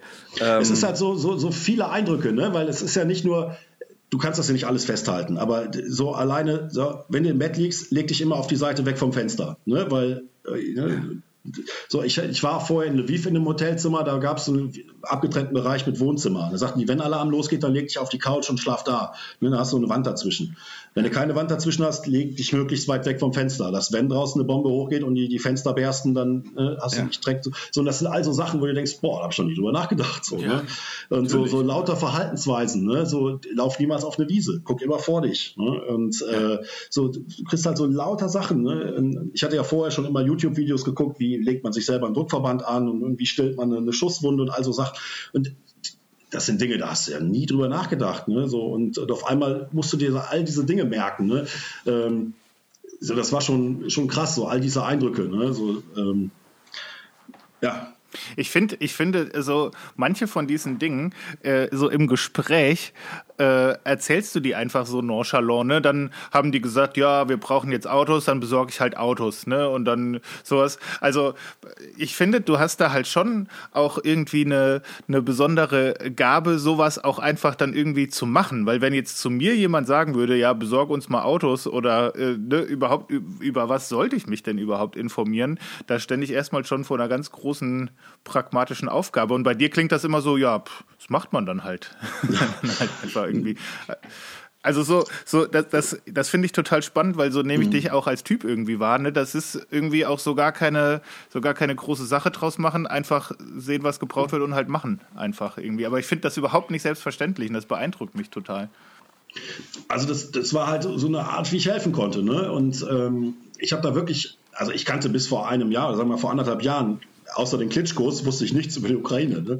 Ja, genau. Äh, ich hätte dir nicht sagen können, wie heißt der Präsident. Man hatte mal irgendwie was gehört, war der nicht mal Komiker oder so. Aber äh, da gab es noch mal was auf dem Maidan und irgendwelche Proteste, aber mehr wusste ich nicht. Ne? Und ähm, wenn du aber all diese Menschen kennenlernst, all diesen Schmerz siehst an der Grenze, ne, all diese Abschiede, dann hatte ich ein sechs Wochen altes Baby hinten im Auto, ne, und du hast gesehen, wie die Mutter und die Oma sich von dem, von dem Kindsvater da verabschiedet haben, ne, weinend, und die sitzt dann im Auto, sechs Wochen altes Baby und erzählt dir, wir hatten gerade das Kinderzimmer renoviert. Wir haben uns so auf die gemeinsame Zukunft gefreut.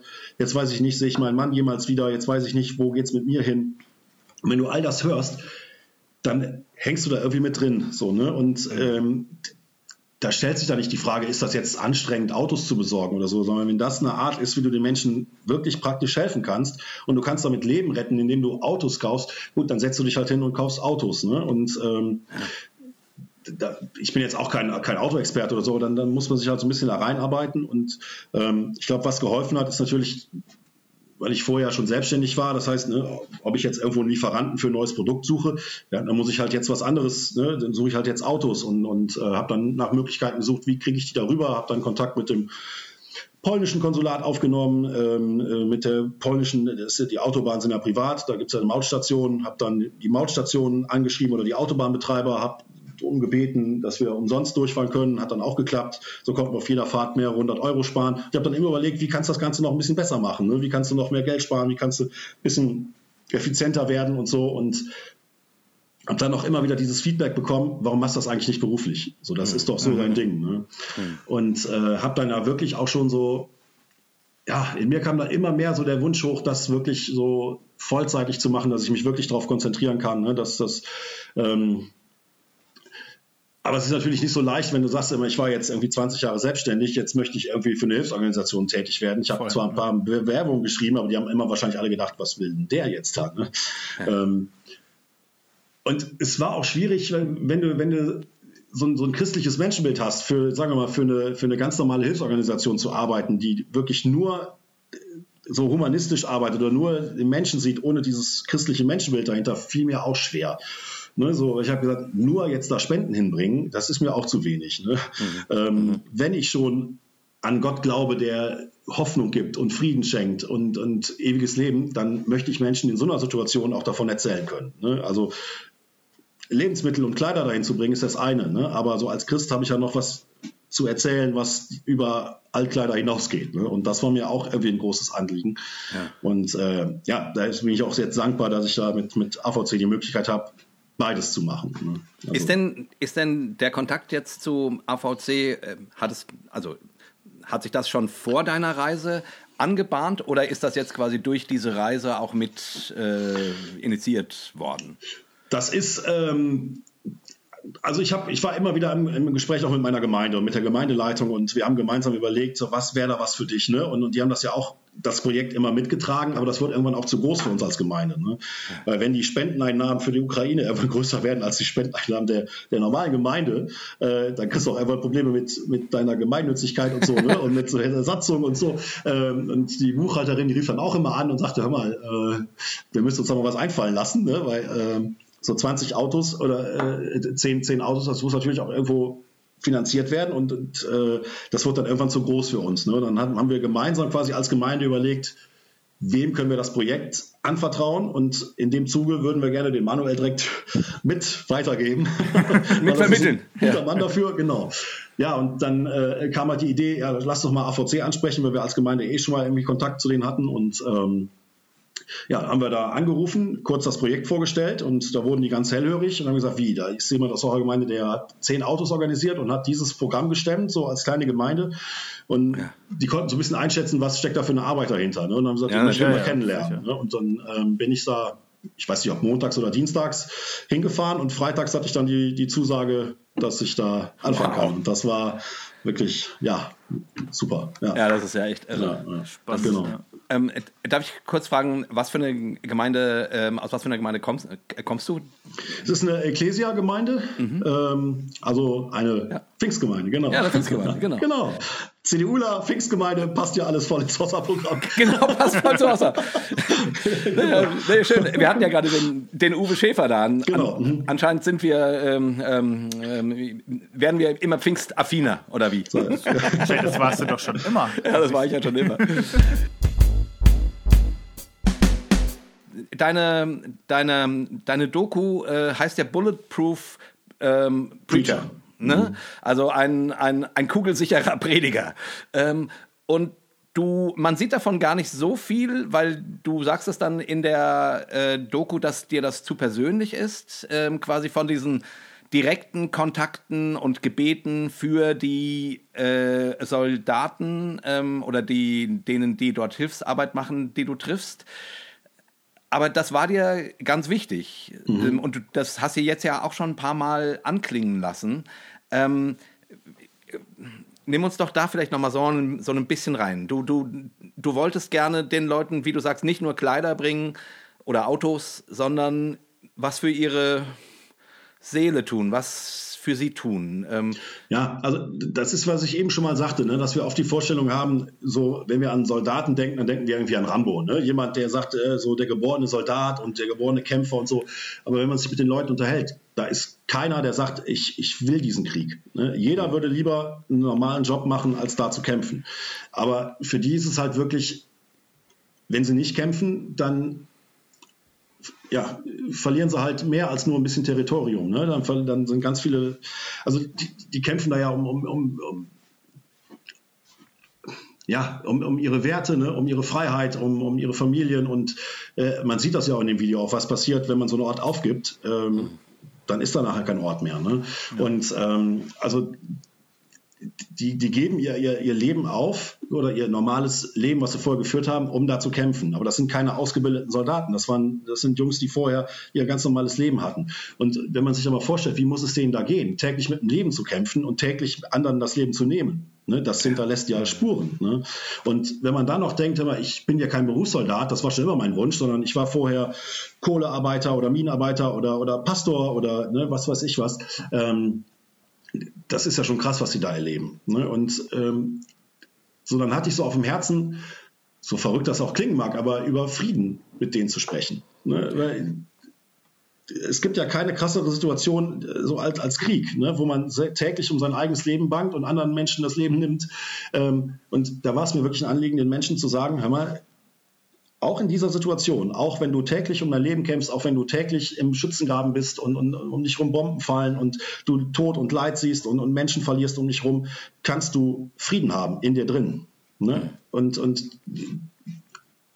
ja, und das war mir so ein Anliegen, den, den, das den Menschen ja, du hast natürlich nicht die Zeit, deine Predigt zu halten, aber kurze Andachten und, und wenn du so einen Krankenwagen übergibst oder wenn du die dann triffst, mit ein paar Sätzen denen ein bisschen was mitzugeben, dass wenn sie dann in ihrem Krankenwagen sitzen oder im Schützengraben oder was, dass sie da vielleicht drüber nachdenken und, und vielleicht nochmal sich eine Bibel zur Hand nehmen, äh, wenn sie gerade frei haben und mal nachlesen. Ähm, weil du machst dir schon Gedanken über dein Leben, ne? Und, und, und Gedanken, ist da vielleicht höheres, weil äh, wenn du täglich da mit dem Tod und, und konfrontiert bist, dann wirst du auch offen. Ne? Und ähm, äh, wenn dann jemand kommt und die, die, Leute sagen, ich bin aus Deutschland und ich bringe da Autos, die waren auch mir gegenüber sehr offen. Ne? Mhm. Die sagen immer, wir sind ja hier nicht oft Ausländer äh, und wenn dann in Uniform, ne, dann kämpfen die mit, weil sie sich freiwillig gemeldet haben. Aber dass jemand hier hinkommt aus Deutschland, äh, um mit uns zu beten, so das war schon so eine kleine Sensation. Ne? Und äh, das Spannende war, ich habe ich hab jetzt nie ungefragt einfach gesagt, immer, ich wollte euch was sagen. So, ich habe immer gefragt,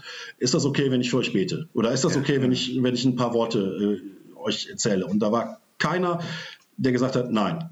Jeder, also ob, ob Spezialeinheiten, ich habe mit, mit Jungs von, von Azov-Einheiten gebetet, ähm, äh, Marines mit, mit unterschiedlichsten äh, Einheiten und, und zum Teil echt wilde Kerle dabei. Ähm, und alle standen da, haben alle immer ihren Hut oder ihre Kappe oder Helm abgenommen und ähm, alle ja total interessiert auch zugehört und sich nachher bedankt, mich in den Arm genommen. Also es war für die wirklich ähm, ja ein, ein, besonderer Moment. Ne? Und, und ich habe gemerkt, die Leute, die waren total offen. Ne? Und, und ähm, für die war das wirklich ja auch eine große Dankbarkeit. Ne? Und, und äh, ja, ich, ich suche jetzt das richtige Wort, aber die waren sehr nicht unbedingt suchen, die rennen da jetzt nicht rum und sagen immer, ne, hoffentlich schickt mir jetzt Gott mal ein Prediger vorbei oder so, aber die, die waren sehr dankbar über die Situation, dass sie mich getroffen haben und, und dass ich da ein bisschen was äh, erzählt habe und für sie gebetet habe. Du merktest da echt, ja, da war ein großes Bedürfnis danach, das auch anzunehmen. Ne?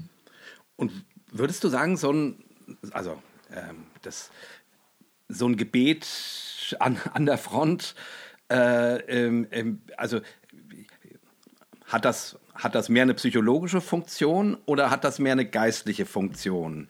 Äh, also ich, es klingt nach ein bisschen blöder Frage, aber, aber ich, ich, ich, da ich mir selber mich gar nicht vorstellen kann, in, in deiner Situation ähm, ähm, sitze ich hier und frage mich, ja, wie ist das wohl so für so Soldaten? Geht es da in erster Linie um eine, um, eine, um eine seelische Stütze oder tut Gott da was? Also natürlich tut Gott da was, aber äh, also weißt du, was ich meine? Ich, ich, ich, ich, ich kann das nicht gut formulieren. Ähm, mhm. ähm, ähm, ja. Also ich, ich, ich habe natürlich auch für, für Schutz gebetet. Ne? Und, ja. und, aber ich glaube nicht, dass mein Gebet jetzt verhindert, dass, dass die da irgendwie äh, nicht getroffen werden können oder dass sie jetzt da ab jetzt keine Angst mehr haben müssen im Krieg. Aber mein Anliegen war ja nicht unbedingt jetzt dafür zu beten, dass sie jetzt da sicher wieder nach Hause kommen, sondern dass wenn sie nicht nach Hause kommen, dass sie wissen, wo sie hingehen können. Ne? Das war ja das größere Anliegen, ne?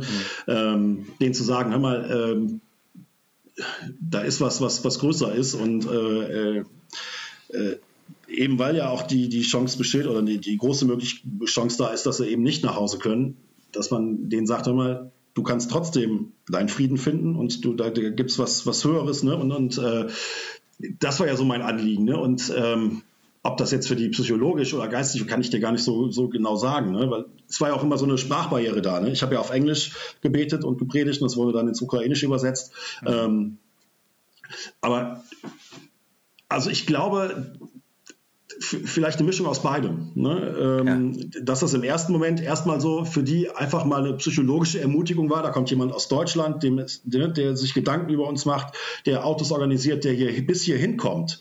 Ne? Der schickt jetzt nicht irgendwie ein, ein, Buch hier hin oder was weiß ich, sondern der steht ja gerade neben mir, ein paar Kilometer von der Front und betet mit uns. Das war, glaube ich, so, so eine psychologische Ermutigung für die, für die Leute. Ne?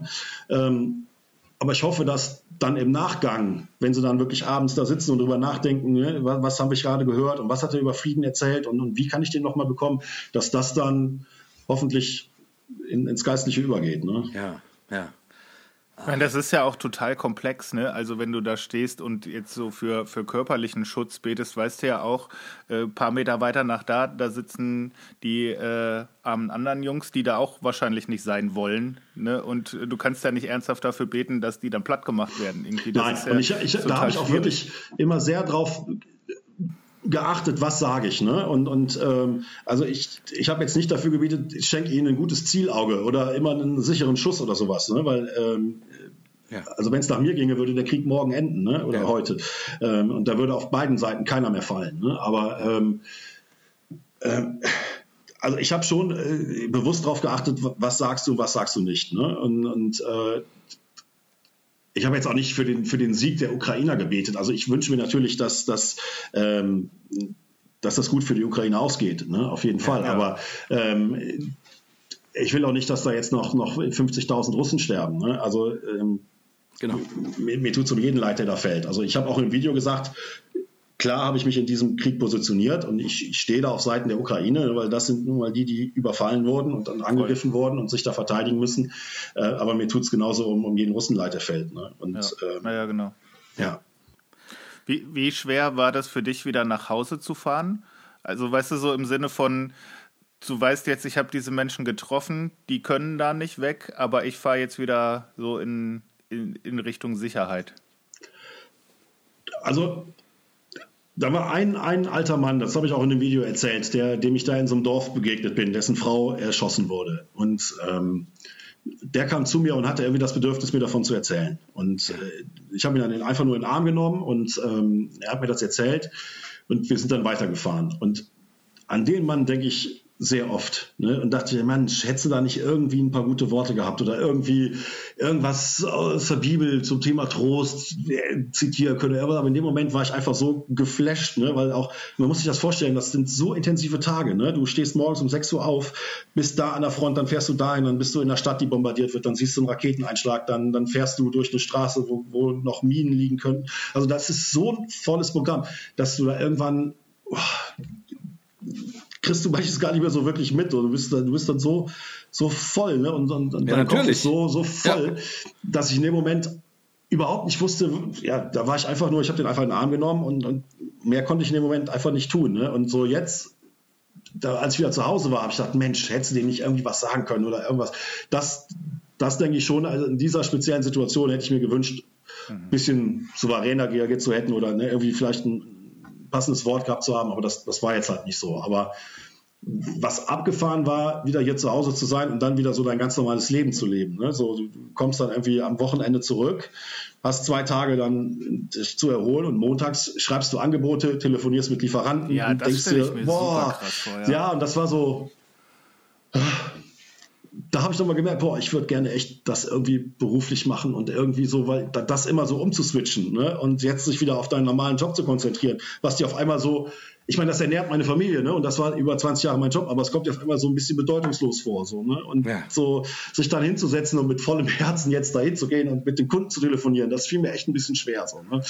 Und ähm, einer meiner Jungs hatte dann äh, Schulabschlussfest und die haben sich an so einem äh, Spielplatz getroffen und ich war dann auch da und äh, also die ganze Klasse war da und ein paar, paar Mütter von, von den Schülern und ähm, dann, ich hatte meine zwei kleinen Jungs mit und ähm, einer von den Kleinen musste pinkeln. Und dann sage ich, komm, wir gehen da hinten eben zum Waldrand. Und dann habe ich ihn dann hochgenommen und dann bin ich durchs hohe Gras und dann bin ich so ganz langsam und vorsichtig durchs hohe Gras, habe immer vor mich geguckt.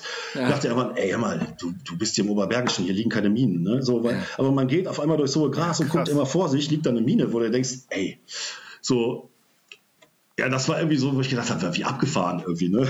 Ja, das wirst du wahrscheinlich auch, auch so schnell nicht einfach los, ne? Das ist ja so ein, so intensive und auch äh, Eindrücke, die man ja auch mit nichts quasi vergleichen kann, weil nun mal wir keinen Krieg kennen. Was zeigt ja auch, wie schnell sich so dein, dein Erleben und deine Realität einfach komplett verändert von jetzt auf gleich. Ne? Ja, heftig.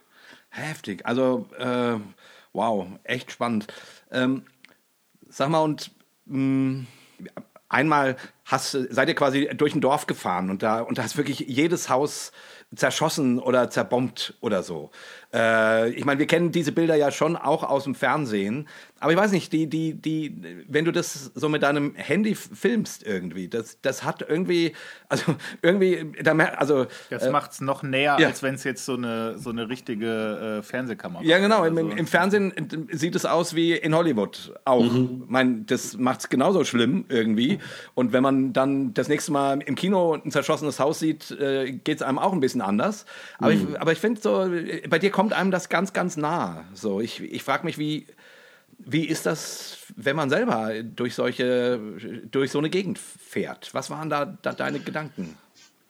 Also das, das Krasse ist ja, ich meine, man kannte, wie du schon sagtest, man kennt das aus dem Fernsehen, man sieht ja die Bilder von Butcher oder von anderen Städten, aber man denkt immer so, ja, das sind ja so jetzt irgendwie strategisch wichtige Städte vielleicht, die man da irgendwie einnehmen muss. Aber wenn du zwei Kilometer fährst und da ist ein einzelner Bauernhof, dann denke ich mir, wenn da jetzt eine Armee ankommt, ja, dann kann die an den Bauernhof drumherum fahren, ohne dass das irgendwie was am Krieg ändern würde. Ne? Das ändert gar nichts. Aber dieser Bauernhof, kannst du davon ausgehen, der ist zu 100 Prozent zerstört. So und alles, was drumherum steht, Mähdrescher, äh, Silo, äh, Auto, alles ist zerstört. Und du, du kannst dir sicher sein, das Feld dahinter dem Bauernhof ist vermint. Also diese, diese Brutalität, dass, dass, dass alles, was du siehst, zerstört ist, das hat mich total schockiert. Ne? Nicht jetzt zentrale Städte oder wo man sagt, das ist jetzt ein, ein, wichtiger strategischer Punkt oder da war irgendwie eine Stellung oder so, sondern alles, wo, wo, die, wo die, Russen dran vorbeikamen, ist zerstört. So, und das hat mich total schockiert. Aber dann noch immer zu überlegen, ist ja nicht so, dass die Russen jetzt ein, ein, Volk wären, voll mit Mördern und mit, mit, schrecklichen Menschen, sondern dass, die haben ja vorher auch ihre normalen Jobs gehabt. So, ne? Ja. Aber da habe ich mich immer gefragt, was hat man denen erzählt und was hat man mit denen gemacht, dass die, dass oder wie magst du denn auch abends gehen, wenn die da in ihrem Zelt liegen und sich fragen, so, was hast du denn heute so gemacht? Ja, ich habe heute ein, ein, ein, Dorf zerstört, ich habe heute eine Kirche zerschossen, ähm, ich, ich habe 15 Zivilisten ermordet. Also das ist so, und ich, ich habe ja vieles gar nicht erzählt in dem Video. Ne? Ich habe ja gar nicht erzählt, was, was die Menschen mir erzählt haben, was da passiert ist. Ne? Ja, ja. Habe ich ja bewusst, habe ich auch meiner Frau oder sonst, ja. habe ich eigentlich niemandem erzählt. Ähm, aber was du da hörst, auch von den Freiwilligen, die dir dann erzählen, ich war in der Stadt, nachdem die befreit wurde, bin ich da rein. Und dann fangen die auf einmal an zu heulen, liegen dir im Arm und sagen, hör mal, ich habe das noch keinem erzählt, aber dir muss ich es jetzt erzählen. Und dann kriegst du Sachen ne, und dir stehen alle Haare zu Berge, weil du dir nicht vorstellen kannst, dass das außerhalb von Hollywood überhaupt möglich ist. Ne? Ja. Ähm, und so grausame also Geschichten also, dann. Wahnsinnig grausam, wahnsinnig grausam. Ne? Also egal ob Mensch oder Tier, wenn, wenn da die Russen kommen, dann siehst du besser zu, dass du wegkommst, ne? weil ähm, das ist wirklich unvorstellbar, was da passiert. Und, und mir war immer so ganz wichtig, dass ich da nicht, nicht irgendwie nach Hause komme und voller Hass auf die Russen bin. So, ne? Ja. Weil das, das, fällt dir natürlich leicht, wenn man da, ne, wenn man das alles sieht. Aber ich habe halt immer auch gedacht, Mensch, was muss mit denen passiert sein, dass die zu sowas fähig sind? Und wie mag es in denen aussehen, wenn du sowas gemacht hast? Ne? Und ähm, so sehr ich da das Herz auch für die Ukrainer habe und, und dafür bete und, und ne, habe ich aber immer gedacht, irgendwie musste genauso auch für die Russen beten, weil wer, wer, ne, was, was muss mit dir passiert sein, wenn du zu sowas imstande bist? Ne? Und wie viel Lügen musst du gehört haben und wie viel Propaganda und, und was. Äh, also auch, das habe ich auch in dem Video gesagt, ne, wenn, wenn da eine Schlacht ist und da liegen dann die toten, gefallenen Russen, dann werden die nicht weggeräumt, sondern dann bleiben die liegen. Und ähm, dann kommen die Straßenhunde. Ne? Ja. So, und wenn du selbst zu deinen eigenen Leuten so grausam bist, ne? und, und ich, ich habe mich mit, mit Kommandanten unterhalten von der Einheit, da lagen alles voller toter Russen in dem Wald. Und dann hat der, Russ, der ukrainische Kommandant die, den, den Kommandant der, der Russen angefunkt und hat gesagt, hör mal, wir lassen morgen die Waffen ruhen, ihr könnt eure Leute da rausholen, wir beschießen euch nicht. Und dann hat er gesagt, was interessieren mich meine Toten? Echt? Oder was interessieren mich unsere Toten? Oh und dann hat der Ukrainer seinen Leuten befohlen, holt die da raus und begrabt die. Gott. So, und, und wie muss es dir auch gehen, wenn du in so einer Armee dienst, wo du weißt, du bist ja eigentlich überhaupt nichts wert und wenn du hier, wenn du, wenn du erschossen wirst, dann bleibst du unter Umständen hier liegen und wirst von einem Hund gefressen. Ne? Oder wirst von dem beerdigt, den du hier gerade erschießen willst. Also was, was muss das auch mit denen machen? Ne? Und, also das ist echt, also was, was da auf beiden Seiten ne, für, für ein Leid geschieht und, und das ist, das ist unvorstellbar. Ne? Das ist echt der Wahnsinn. Wir, wir, haben ja am Anfang hast du ja so gesagt, deine Motivation auch dich da äh, für Geflüchtete zu engagieren, äh, basierte auf deinem oder kam aus deinem christlichen Menschenbild, hast du gesagt. Ne? Mhm. Wurde das nicht arg erschüttert, auch wenn man sieht, wie Menschen anderen Menschen sowas antun können? Ich meine, gut, wenn du an das Gute glaubst, dann musst du auch ans Böse glauben. Ne? Also das ist ja so mal gehört da, dazu. Ne? Ähm, also ich äh, hab, hab, wurde da gar nicht irgendwie so äh, in meinem Glauben oder so erschüttert. Aber ich habe halt gedacht, boah, was hast du hier auf Jahre hinweg, ja nicht für missionsfähig, klingt so wie, wie, wie Arbeitseinsatz, aber so, ne, was, so, was da auch für eine Aufgabe für uns Christen eigentlich besteht, ne, auf beiden Seiten, ne, wie, wie, wie viel zerstört ist. Und auch wenn es dann nachher mal geht, so um das Thema Vergebung oder so, das ist jetzt gar nicht das, das Thema, das ist noch gar nicht dran, aber ne, ich meine, wir haben ja auch als Deutsche eine Vergangenheit, wo wir ähnlich unterwegs waren wie jetzt die Russen. Ne? Und ähm, nehmen wir zum Beispiel die, die Juden, die da auch nicht total drüber verbittert oder, oder, oder irgendwie im ständigen Hass mit Deutschland leben, sondern einen Weg gefunden haben, damit umzugehen, vielleicht zu vergeben. Und das wünsche ich mir, dass wir da vielleicht also als Christen irgendwie eine Rolle spielen können, um da nach dem Krieg vielleicht auch irgendwie ne, Vermittler zu sein oder, oder zu helfen, dass da eine, eine, eine Versöhnung stattfinden kann oder wieder eine Annäherung. Das ist jetzt gerade kein Thema. Jetzt geht es um, um wirklich ja, praktische klar. Hilfe. Ne?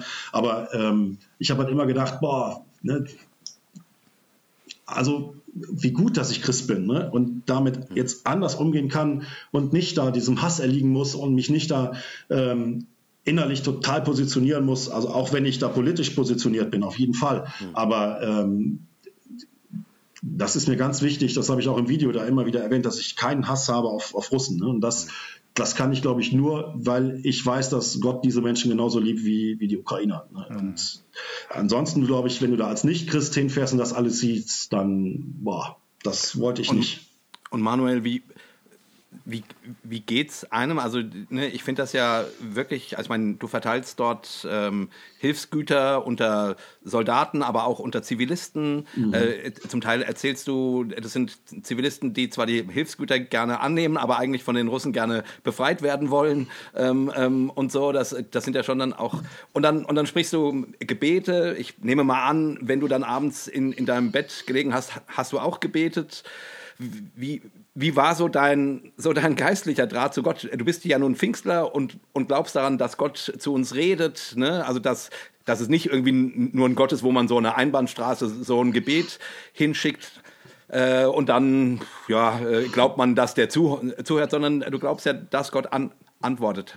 Hattest du dort geistliche Erfahrungen? Also ich, ich stelle mir, also ich frage mich das deswegen, weil es ja so eine Extremsituation ist, in, in die man, in, in, der man ist, wo man, wo der Glaube, den man so alltäglich hat, ja plötzlich ja nochmal das, also Marco hat das ja gerade im Grunde andersrum auch gefragt, ne? Plötzlich einem nochmal ganz anders nahe kommt. Wie, wie, wie, wie ging dir das da?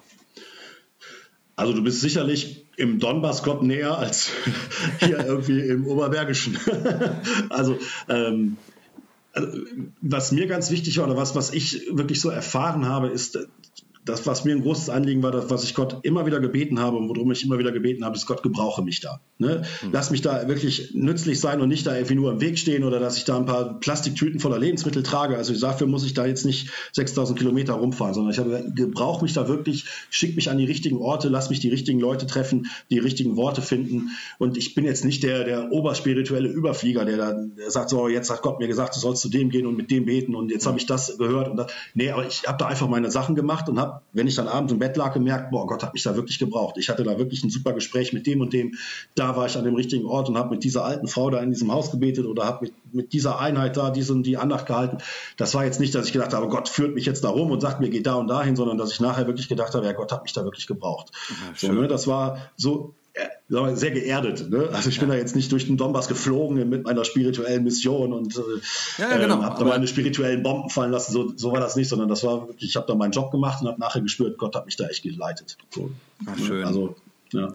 Ja, wie schön. Ich, wie, wie gesagt, ich meine, ich, äh, also ich ziehe eh den Hut vor Leuten, die so die so praktisch sind wie du. Ja, die, die, ne, ich bin so ein Theoretiker, ich, ich, ich, ich rede gerne, aus dem Grund mache ich auch einen Podcast. Ja, das war so. genau das, was ich eben versucht habe ja. zu sagen. Ne? Dann sagt dir jemand, ja, organisiere mal Autos, ja, kriege ich schon hin, rufe ich die Mautstation an.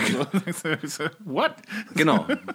Und deswegen ähm, finde ich das, also deswegen, deswegen auch die Frage sozusagen, wie, wie, weil das, also ich finde, das Tun ist ja was Geistliches. Ja. So, ne? Das ist mit Menschen ihnen, ihnen, ihnen was Gutes zuzusprechen, Segen zu bringen. Ja, also das ist, und mein, am langen Ende ist es ja das, worum es im Glauben eben, keine Ahnung, ich will jetzt keine Prozentsätze aufmachen, aber zu einem hohen Prozentsatz geht. Anderen Menschen Gutes tun. So. Und ähm, deswegen, ich finde das echt, echt beeindruckend und toll. Ich, ich habe neulich mit einem mit einem Freund diskutiert. Ähm, ich bin, mir geht's eigentlich wie dir. Ne? Ich finde den Krieg natürlich furchtbar, ähm, aber ich würde auch sagen, äh, ähm, ja, ich, ich, die Ukraine hat ein Recht darauf, sich zu verteidigen. Und ich habe dann immer, äh, keine Ahnung, wenn die Sarah Wagenknechts äh, ihre Sprüche losgelassen haben, habe ich immer gedacht, boah, Mann, das ist, äh, also, wie, wie, was redest du? So, ne? die, die, die müssen sich doch verteidigen und die brauchen nun mal Unterstützung dafür. Nun habe ich neulich mit einem Freund gesprochen, der tatsächlich sozusagen eher, äh, eher die Sarah Wagenknecht ähm, ähm, ähm, ähm Meinung vertritt, dass Waffenlieferungen nicht gut sind und dass man eher quasi Friedensverhandlungen führen müsste und, und irgendwie das Ganze, also dass das Kriegstreiben aufhören müsste, egal wie, weil einfach zu viele Menschen sterben. Und das war ganz, also es war ein gutes Gespräch, weil ich irgendwie den verstehen konnte. Ich habe, ne, wenn ich diese, ähm, ähm, wenn ich äh, hier, wie heißt die, ähm, ähm wie heißt die andere? Äh, Sarah Wagenknecht und alles Schwarzer. Alles Schwarzer. Wenn ich dir reden hören, habe ich immer gedacht, ich ich verstehe euch nicht, ich verstehe das nicht, sozusagen, was ihr da sagt. Aber als mein Freund so redete, konnte ich das nachvollziehen. Und jetzt warst du ja dort. Ähm, und ich habe gedacht, ich, ich will dich einfach mal fragen, wie siehst du das? Also, äh, weil ich meine, klar, wir diskutieren hier über Dinge, die, die wir in der Zeitung lesen. Ähm, du warst vor Ort und hast dir das angeschaut. Was, was denkst du zu dieser ganzen Frage, Waffenlieferungen und solche Sachen? Also, auch wenn ich vor Ort war, bin ich, bin ich kein Militärexperte und kein Politikexperte. Ne? Aber ähm, ich habe ja gesehen, was passiert, wenn die Ukrainer sich nicht verteidigen können. Ja. Ne? Und ähm, also es gibt diesen Spruch, der, mag im ersten Moment vielleicht ein bisschen platt klingen, aber ähm, wenn die Ukraine aufhört zu kämpfen, gibt es keine Ukraine mehr. Wenn die Russen aufhören zu kämpfen, gibt es keinen Krieg mehr. Hm. Und hm. ich glaube nicht, dass das Morden aufhört, wenn wir der Ukraine keine Waffen geben, sondern dann geht das Morden weiter, aber sehr einseitig. Ne? Und ähm, also ich bin auch nicht fürs Töten. Ich bin auch nicht dafür für Krieg oder irgendwie was. Ne? Und wenn es nach mir ginge, wäre der Krieg heute vorbei, auf jeden Fall. Aber wenn man sieht, was den Menschen da angetan wird und was da passiert, also dann möchte ich keinem Ukrainer erklären, warum er sich nicht verteidigen darf und warum er sein Dorf oder seine Familie nicht verteidigen darf, weil wir in Deutschland äh, gerne Frieden in Europa hätten. Also ähm, ich finde, das muss die Ukraine schon selber entscheiden, als jemand, als Land, was überfallen wird. Und wenn die uns um Hilfe bitten und sagen, hör mal, wir würden gerne unser Land verteidigen, unsere Menschen verteidigen, unsere Werte verteidigen, dann sollten wir denen da auch, das ist meine Meinung, zur Seite stehen und äh, da helfen. Ja. Ja, aber ja, ich das, das ist jetzt, jetzt spreche ich als Manuel Weber. Ne? Also ja, ja, ja, ja. Genau. Hey, ich, bin, ich bin da auch voll dabei. Äh, ich habe nur so gedacht, also gerade am Anfang, als das so anfing, was mich befremdet, ist diese schon fast äh, dieses schon fast euphorische Sagen, ja, machen wir. Ne? Natürlich ist es richtig. Natürlich äh, hat die Ukraine ein Recht, sich zu verteidigen. Natürlich wurden die angegriffen. Das ist alles überhaupt keine Frage.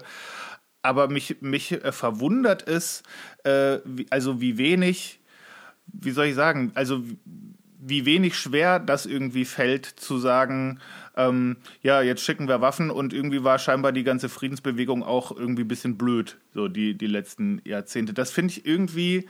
Ähm Na, aber so, so leicht fällt es ja gar nicht. Also ich meine, mein, das war ja eine Riesendebatte. Äh, die, die, die, der Scholz hat sich tierisch geziert.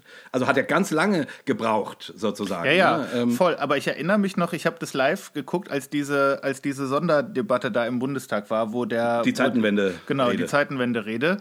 Da fand ich, da habe ich irgendwie so ein ganz komisches Gefühl gehabt, wo ich so dachte, boah, das ist tatsächlich eine Zeitenwende, weil da wird jetzt irgendwie so ein Sonderetat für unsere Bundeswehr äh, beschlossen und es gibt quasi fast Standing Ovations. Und dann dachte mhm. ich, das finde ich irgendwie irgendwie befremdlich. Vielleicht, ist das auch, vielleicht ist das auch dumm, aber ich irgendwie habe ich da totale Bauchschmerzen zu, zu, zu schnell zu sagen, dass es, äh, dass es jetzt so, also ich finde, wir sollten das machen, natürlich keine Frage. Wir, wir, sollten, wir sollten die unterstützen mit, mit allem, was wir haben.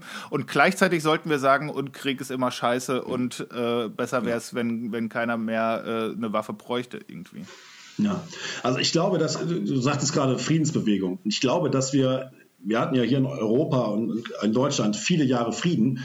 Wir haben aber auch vor vielem weggeguckt. Ne? Ja, also wir haben voll. viele schöne Deals mit Russland gemacht. Wir haben da Weltmeisterschaften veranstaltet und, und Olympia und was weiß ich nicht alles und haben weggeguckt, als sie nach Tschetschenien gegangen sind, als ja, sie äh, überall unterwegs waren, haben wir billiges Gas eingekauft und äh, haben nicht viel über Krieg gesprochen, ne? haben, haben ganz viele Augen zugedrückt. Und da muss ich auch als CDU-Mitglied mal sagen, äh, wo ich 2015, 16 wirklich beeindruckt war von, von Merkel, was sie da, ne, dass sie die Grenzen ja. geöffnet hat und Leute reingelassen haben, wo andere Grenzen zugemacht haben, muss ich sagen, jetzt im Nachhinein, ich habe da auch nie viel drüber nachgedacht. Ne? Äh, aber so im Nachhinein wünschte ich mir da auch vielleicht einen anderen Umgang mit, mit gewissen Ländern, wie zum Beispiel Russland oder ne, wir, wir haben keinen, klar, wir protestieren ein bisschen, wenn eine WM in Katar stattfindet und so, aber ja, ne, also wir sind auch ganz gut darin wegzugucken, solange es uns nicht betrifft. Ja, voll. Ne, und dann auf stimmt. einmal ist der Krieg vor der Haustür und bei uns steigen die Ölpreise und Gaspreise. Dann auf einmal sind wir alle, dann kommt der moralische Zeigefinger, während wir vorher 20 Jahre lang weggeguckt haben, weil es uns nicht ja. betraf. Ne? Also wir machen es uns da auch sehr einfach. Ne? Ja, ja, ähm, ich, ich, also allerdings habe ich jetzt gerade durch dieses Gespräch mit meinem Bekannten, ähm, muss ich sagen, dass ich jetzt, also ich glaube, es ist wichtig, dass auch die Position gehört wird und auch formuliert wird, dass man sagt, ey, dort sterben Menschen, es ist schwierig, unsere Waffen töten dort Menschen. Also daran müssen wir auch immer wieder erinnert werden, finde ich.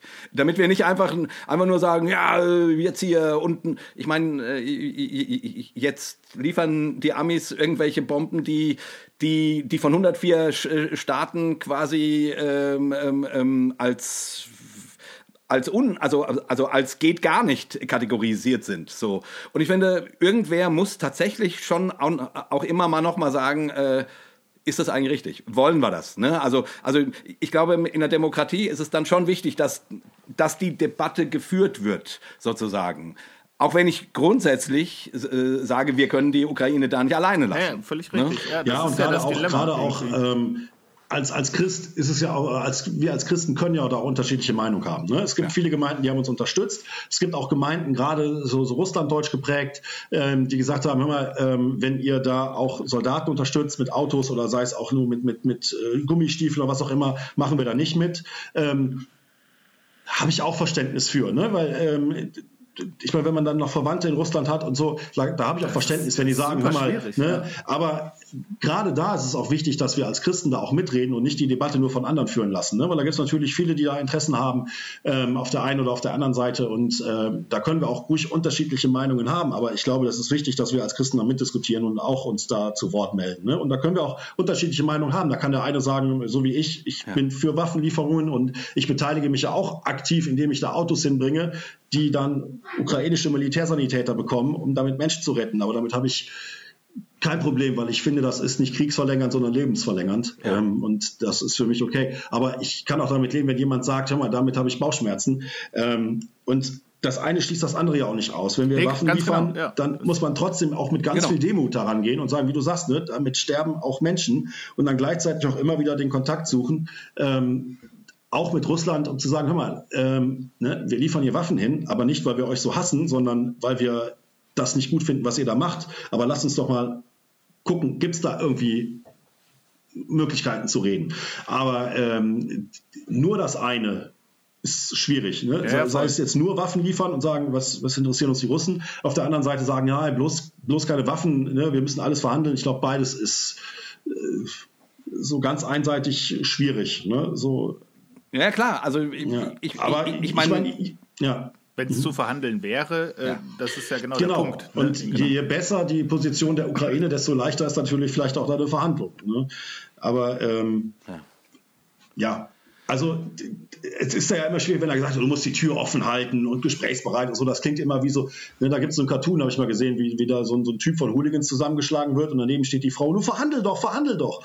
Also äh, das ist, äh, ja schwierig, dann immer die Verhandlungen, aber ähm ja, ich, ich finde das auch ganz schwierig, äh, weil dieses Narrativ immer so ein bisschen so klingt wie, naja, die Ukraine will offensichtlich ja auch gar nicht verhan ver verhandeln. Ne? So, das, und das finde ich, ja, das, so kann man die Geschichte halt nicht erzählen. Verhandlungsbasis da sein. Ne? Ja, und äh, ähm, genau. die, die, muss man sich vielleicht auch schaffen. Ne? Aber was, was wichtig ist, ähm, glaube ich, auch, auch wenn wir Waffen liefern, auch wenn wir jetzt auf Seiten der Ukraine stehen, dass man nicht so in diese ganz harten Positionen rutscht. Ne? Dass man nicht jetzt unbedingt immer so sagt, wir müssen jetzt wir müssen weiter reden, verhandeln. Das ist vielleicht zu einem Zeitpunkt schwierig. Aber was wir nicht machen dürfen, ist sagen, ähm, äh, wir, wir hassen jetzt die Russen, wir reißen alle Brücken nieder, wir wollen mit denen nichts mehr zu tun haben, wir wollen danach auch keinen Handel mehr, die müssen dafür bluten und hätten die das mit uns Deutschen gemacht, ja, was wäre denn dann passiert? Ne? Und ich bin froh, dass damals die Amerikaner oder die Briten oder andere Länder nicht gesagt haben, ihr seid auf immer die, für immer die Geächteten, ihr habt den Krieg jetzt schon zum zweiten Mal angefangen,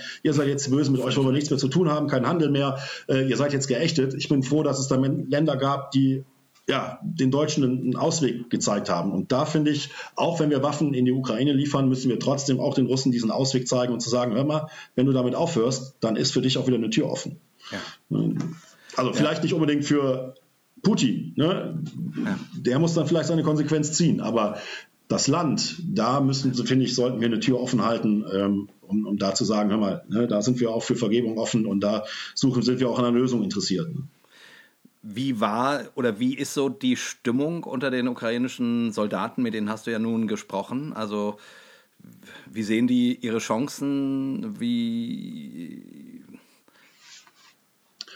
also über Chancen oder so Strategien haben wir, haben wir nicht gesprochen, ne? weil ich denke, das ist, das war jetzt der falsche Augenblick. Ja. Aber ähm, also wenn man sieht, wie viele sich da auch freiwillig melden ne? und, und, und äh, also die haben halt was, wofür sie kämpfen. Ne? Und, und ähm, die haben halt einen starken Antrieb, weil sie sagen, wenn wir hier, also das war zwar mal ein, ein Beispiel rausgegriffen, in Avdivka. Die Stadt ist komplett zerstört ist komplett umkesselt. Und die halten da seit über einem Jahr stand. Und da habe ich den Kommandanten gefragt, das war der, der mich da durch die Stadt geführt hat, die habe ich gefragt, warum seid ihr überhaupt noch hier? Die ganze Stadt ist kaputt. Hier, die Menschen, die hier leben, die hassen euch. Warum verlasst ihr nicht einfach diese blöde Stadt hier? Er sagte immer, ich verteidige hier ja nicht diese Stadt. Er hat mir das erklärt. Er sagte, die, die, die Mörser und so, die schießen zwei, drei Kilometer. So, und zwei, drei Kilometer drumherum sind ja überall russische Stellungen. Die schießen den ganzen Tag hier in diese Stadt. Ja. Wenn ich die aufgebe, kommen die hier rein und schießen von hier auf die nächste.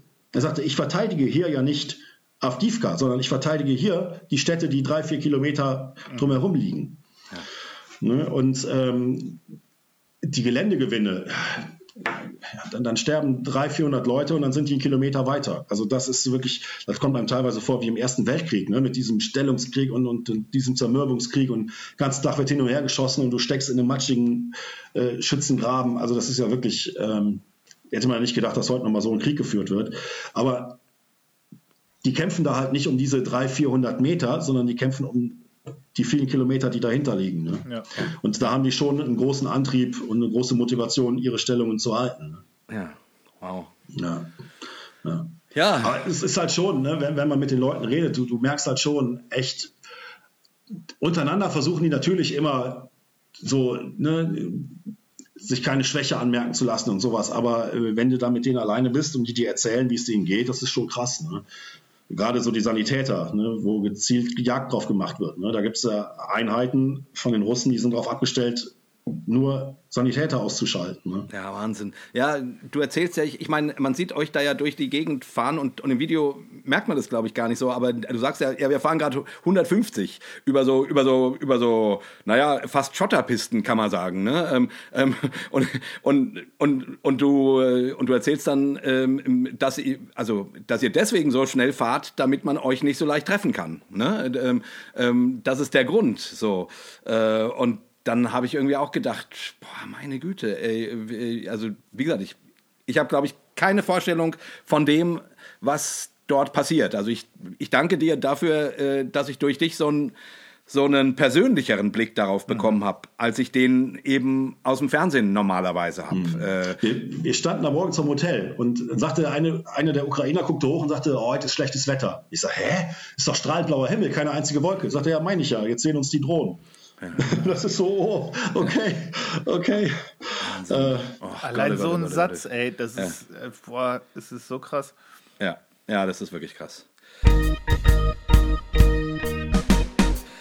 Huh, also, äh, ja, Manuel, ähm, vielen Dank jetzt auch für dieses Gespräch, für diese äh, starken Eindrücke, die du hier mal so mitgibst und auch, finde ich, äh, auch für das Herz, was du da hast. Also eben, äh, keiner will Krieg und es ist überhaupt klar, es geht nicht darum, die, den einen auf die Schulter zu klopfen und die anderen zu verdammen, sondern irgendwie geht es darum, ja, wie sagt die Bibel, dem Frieden nachzujagen.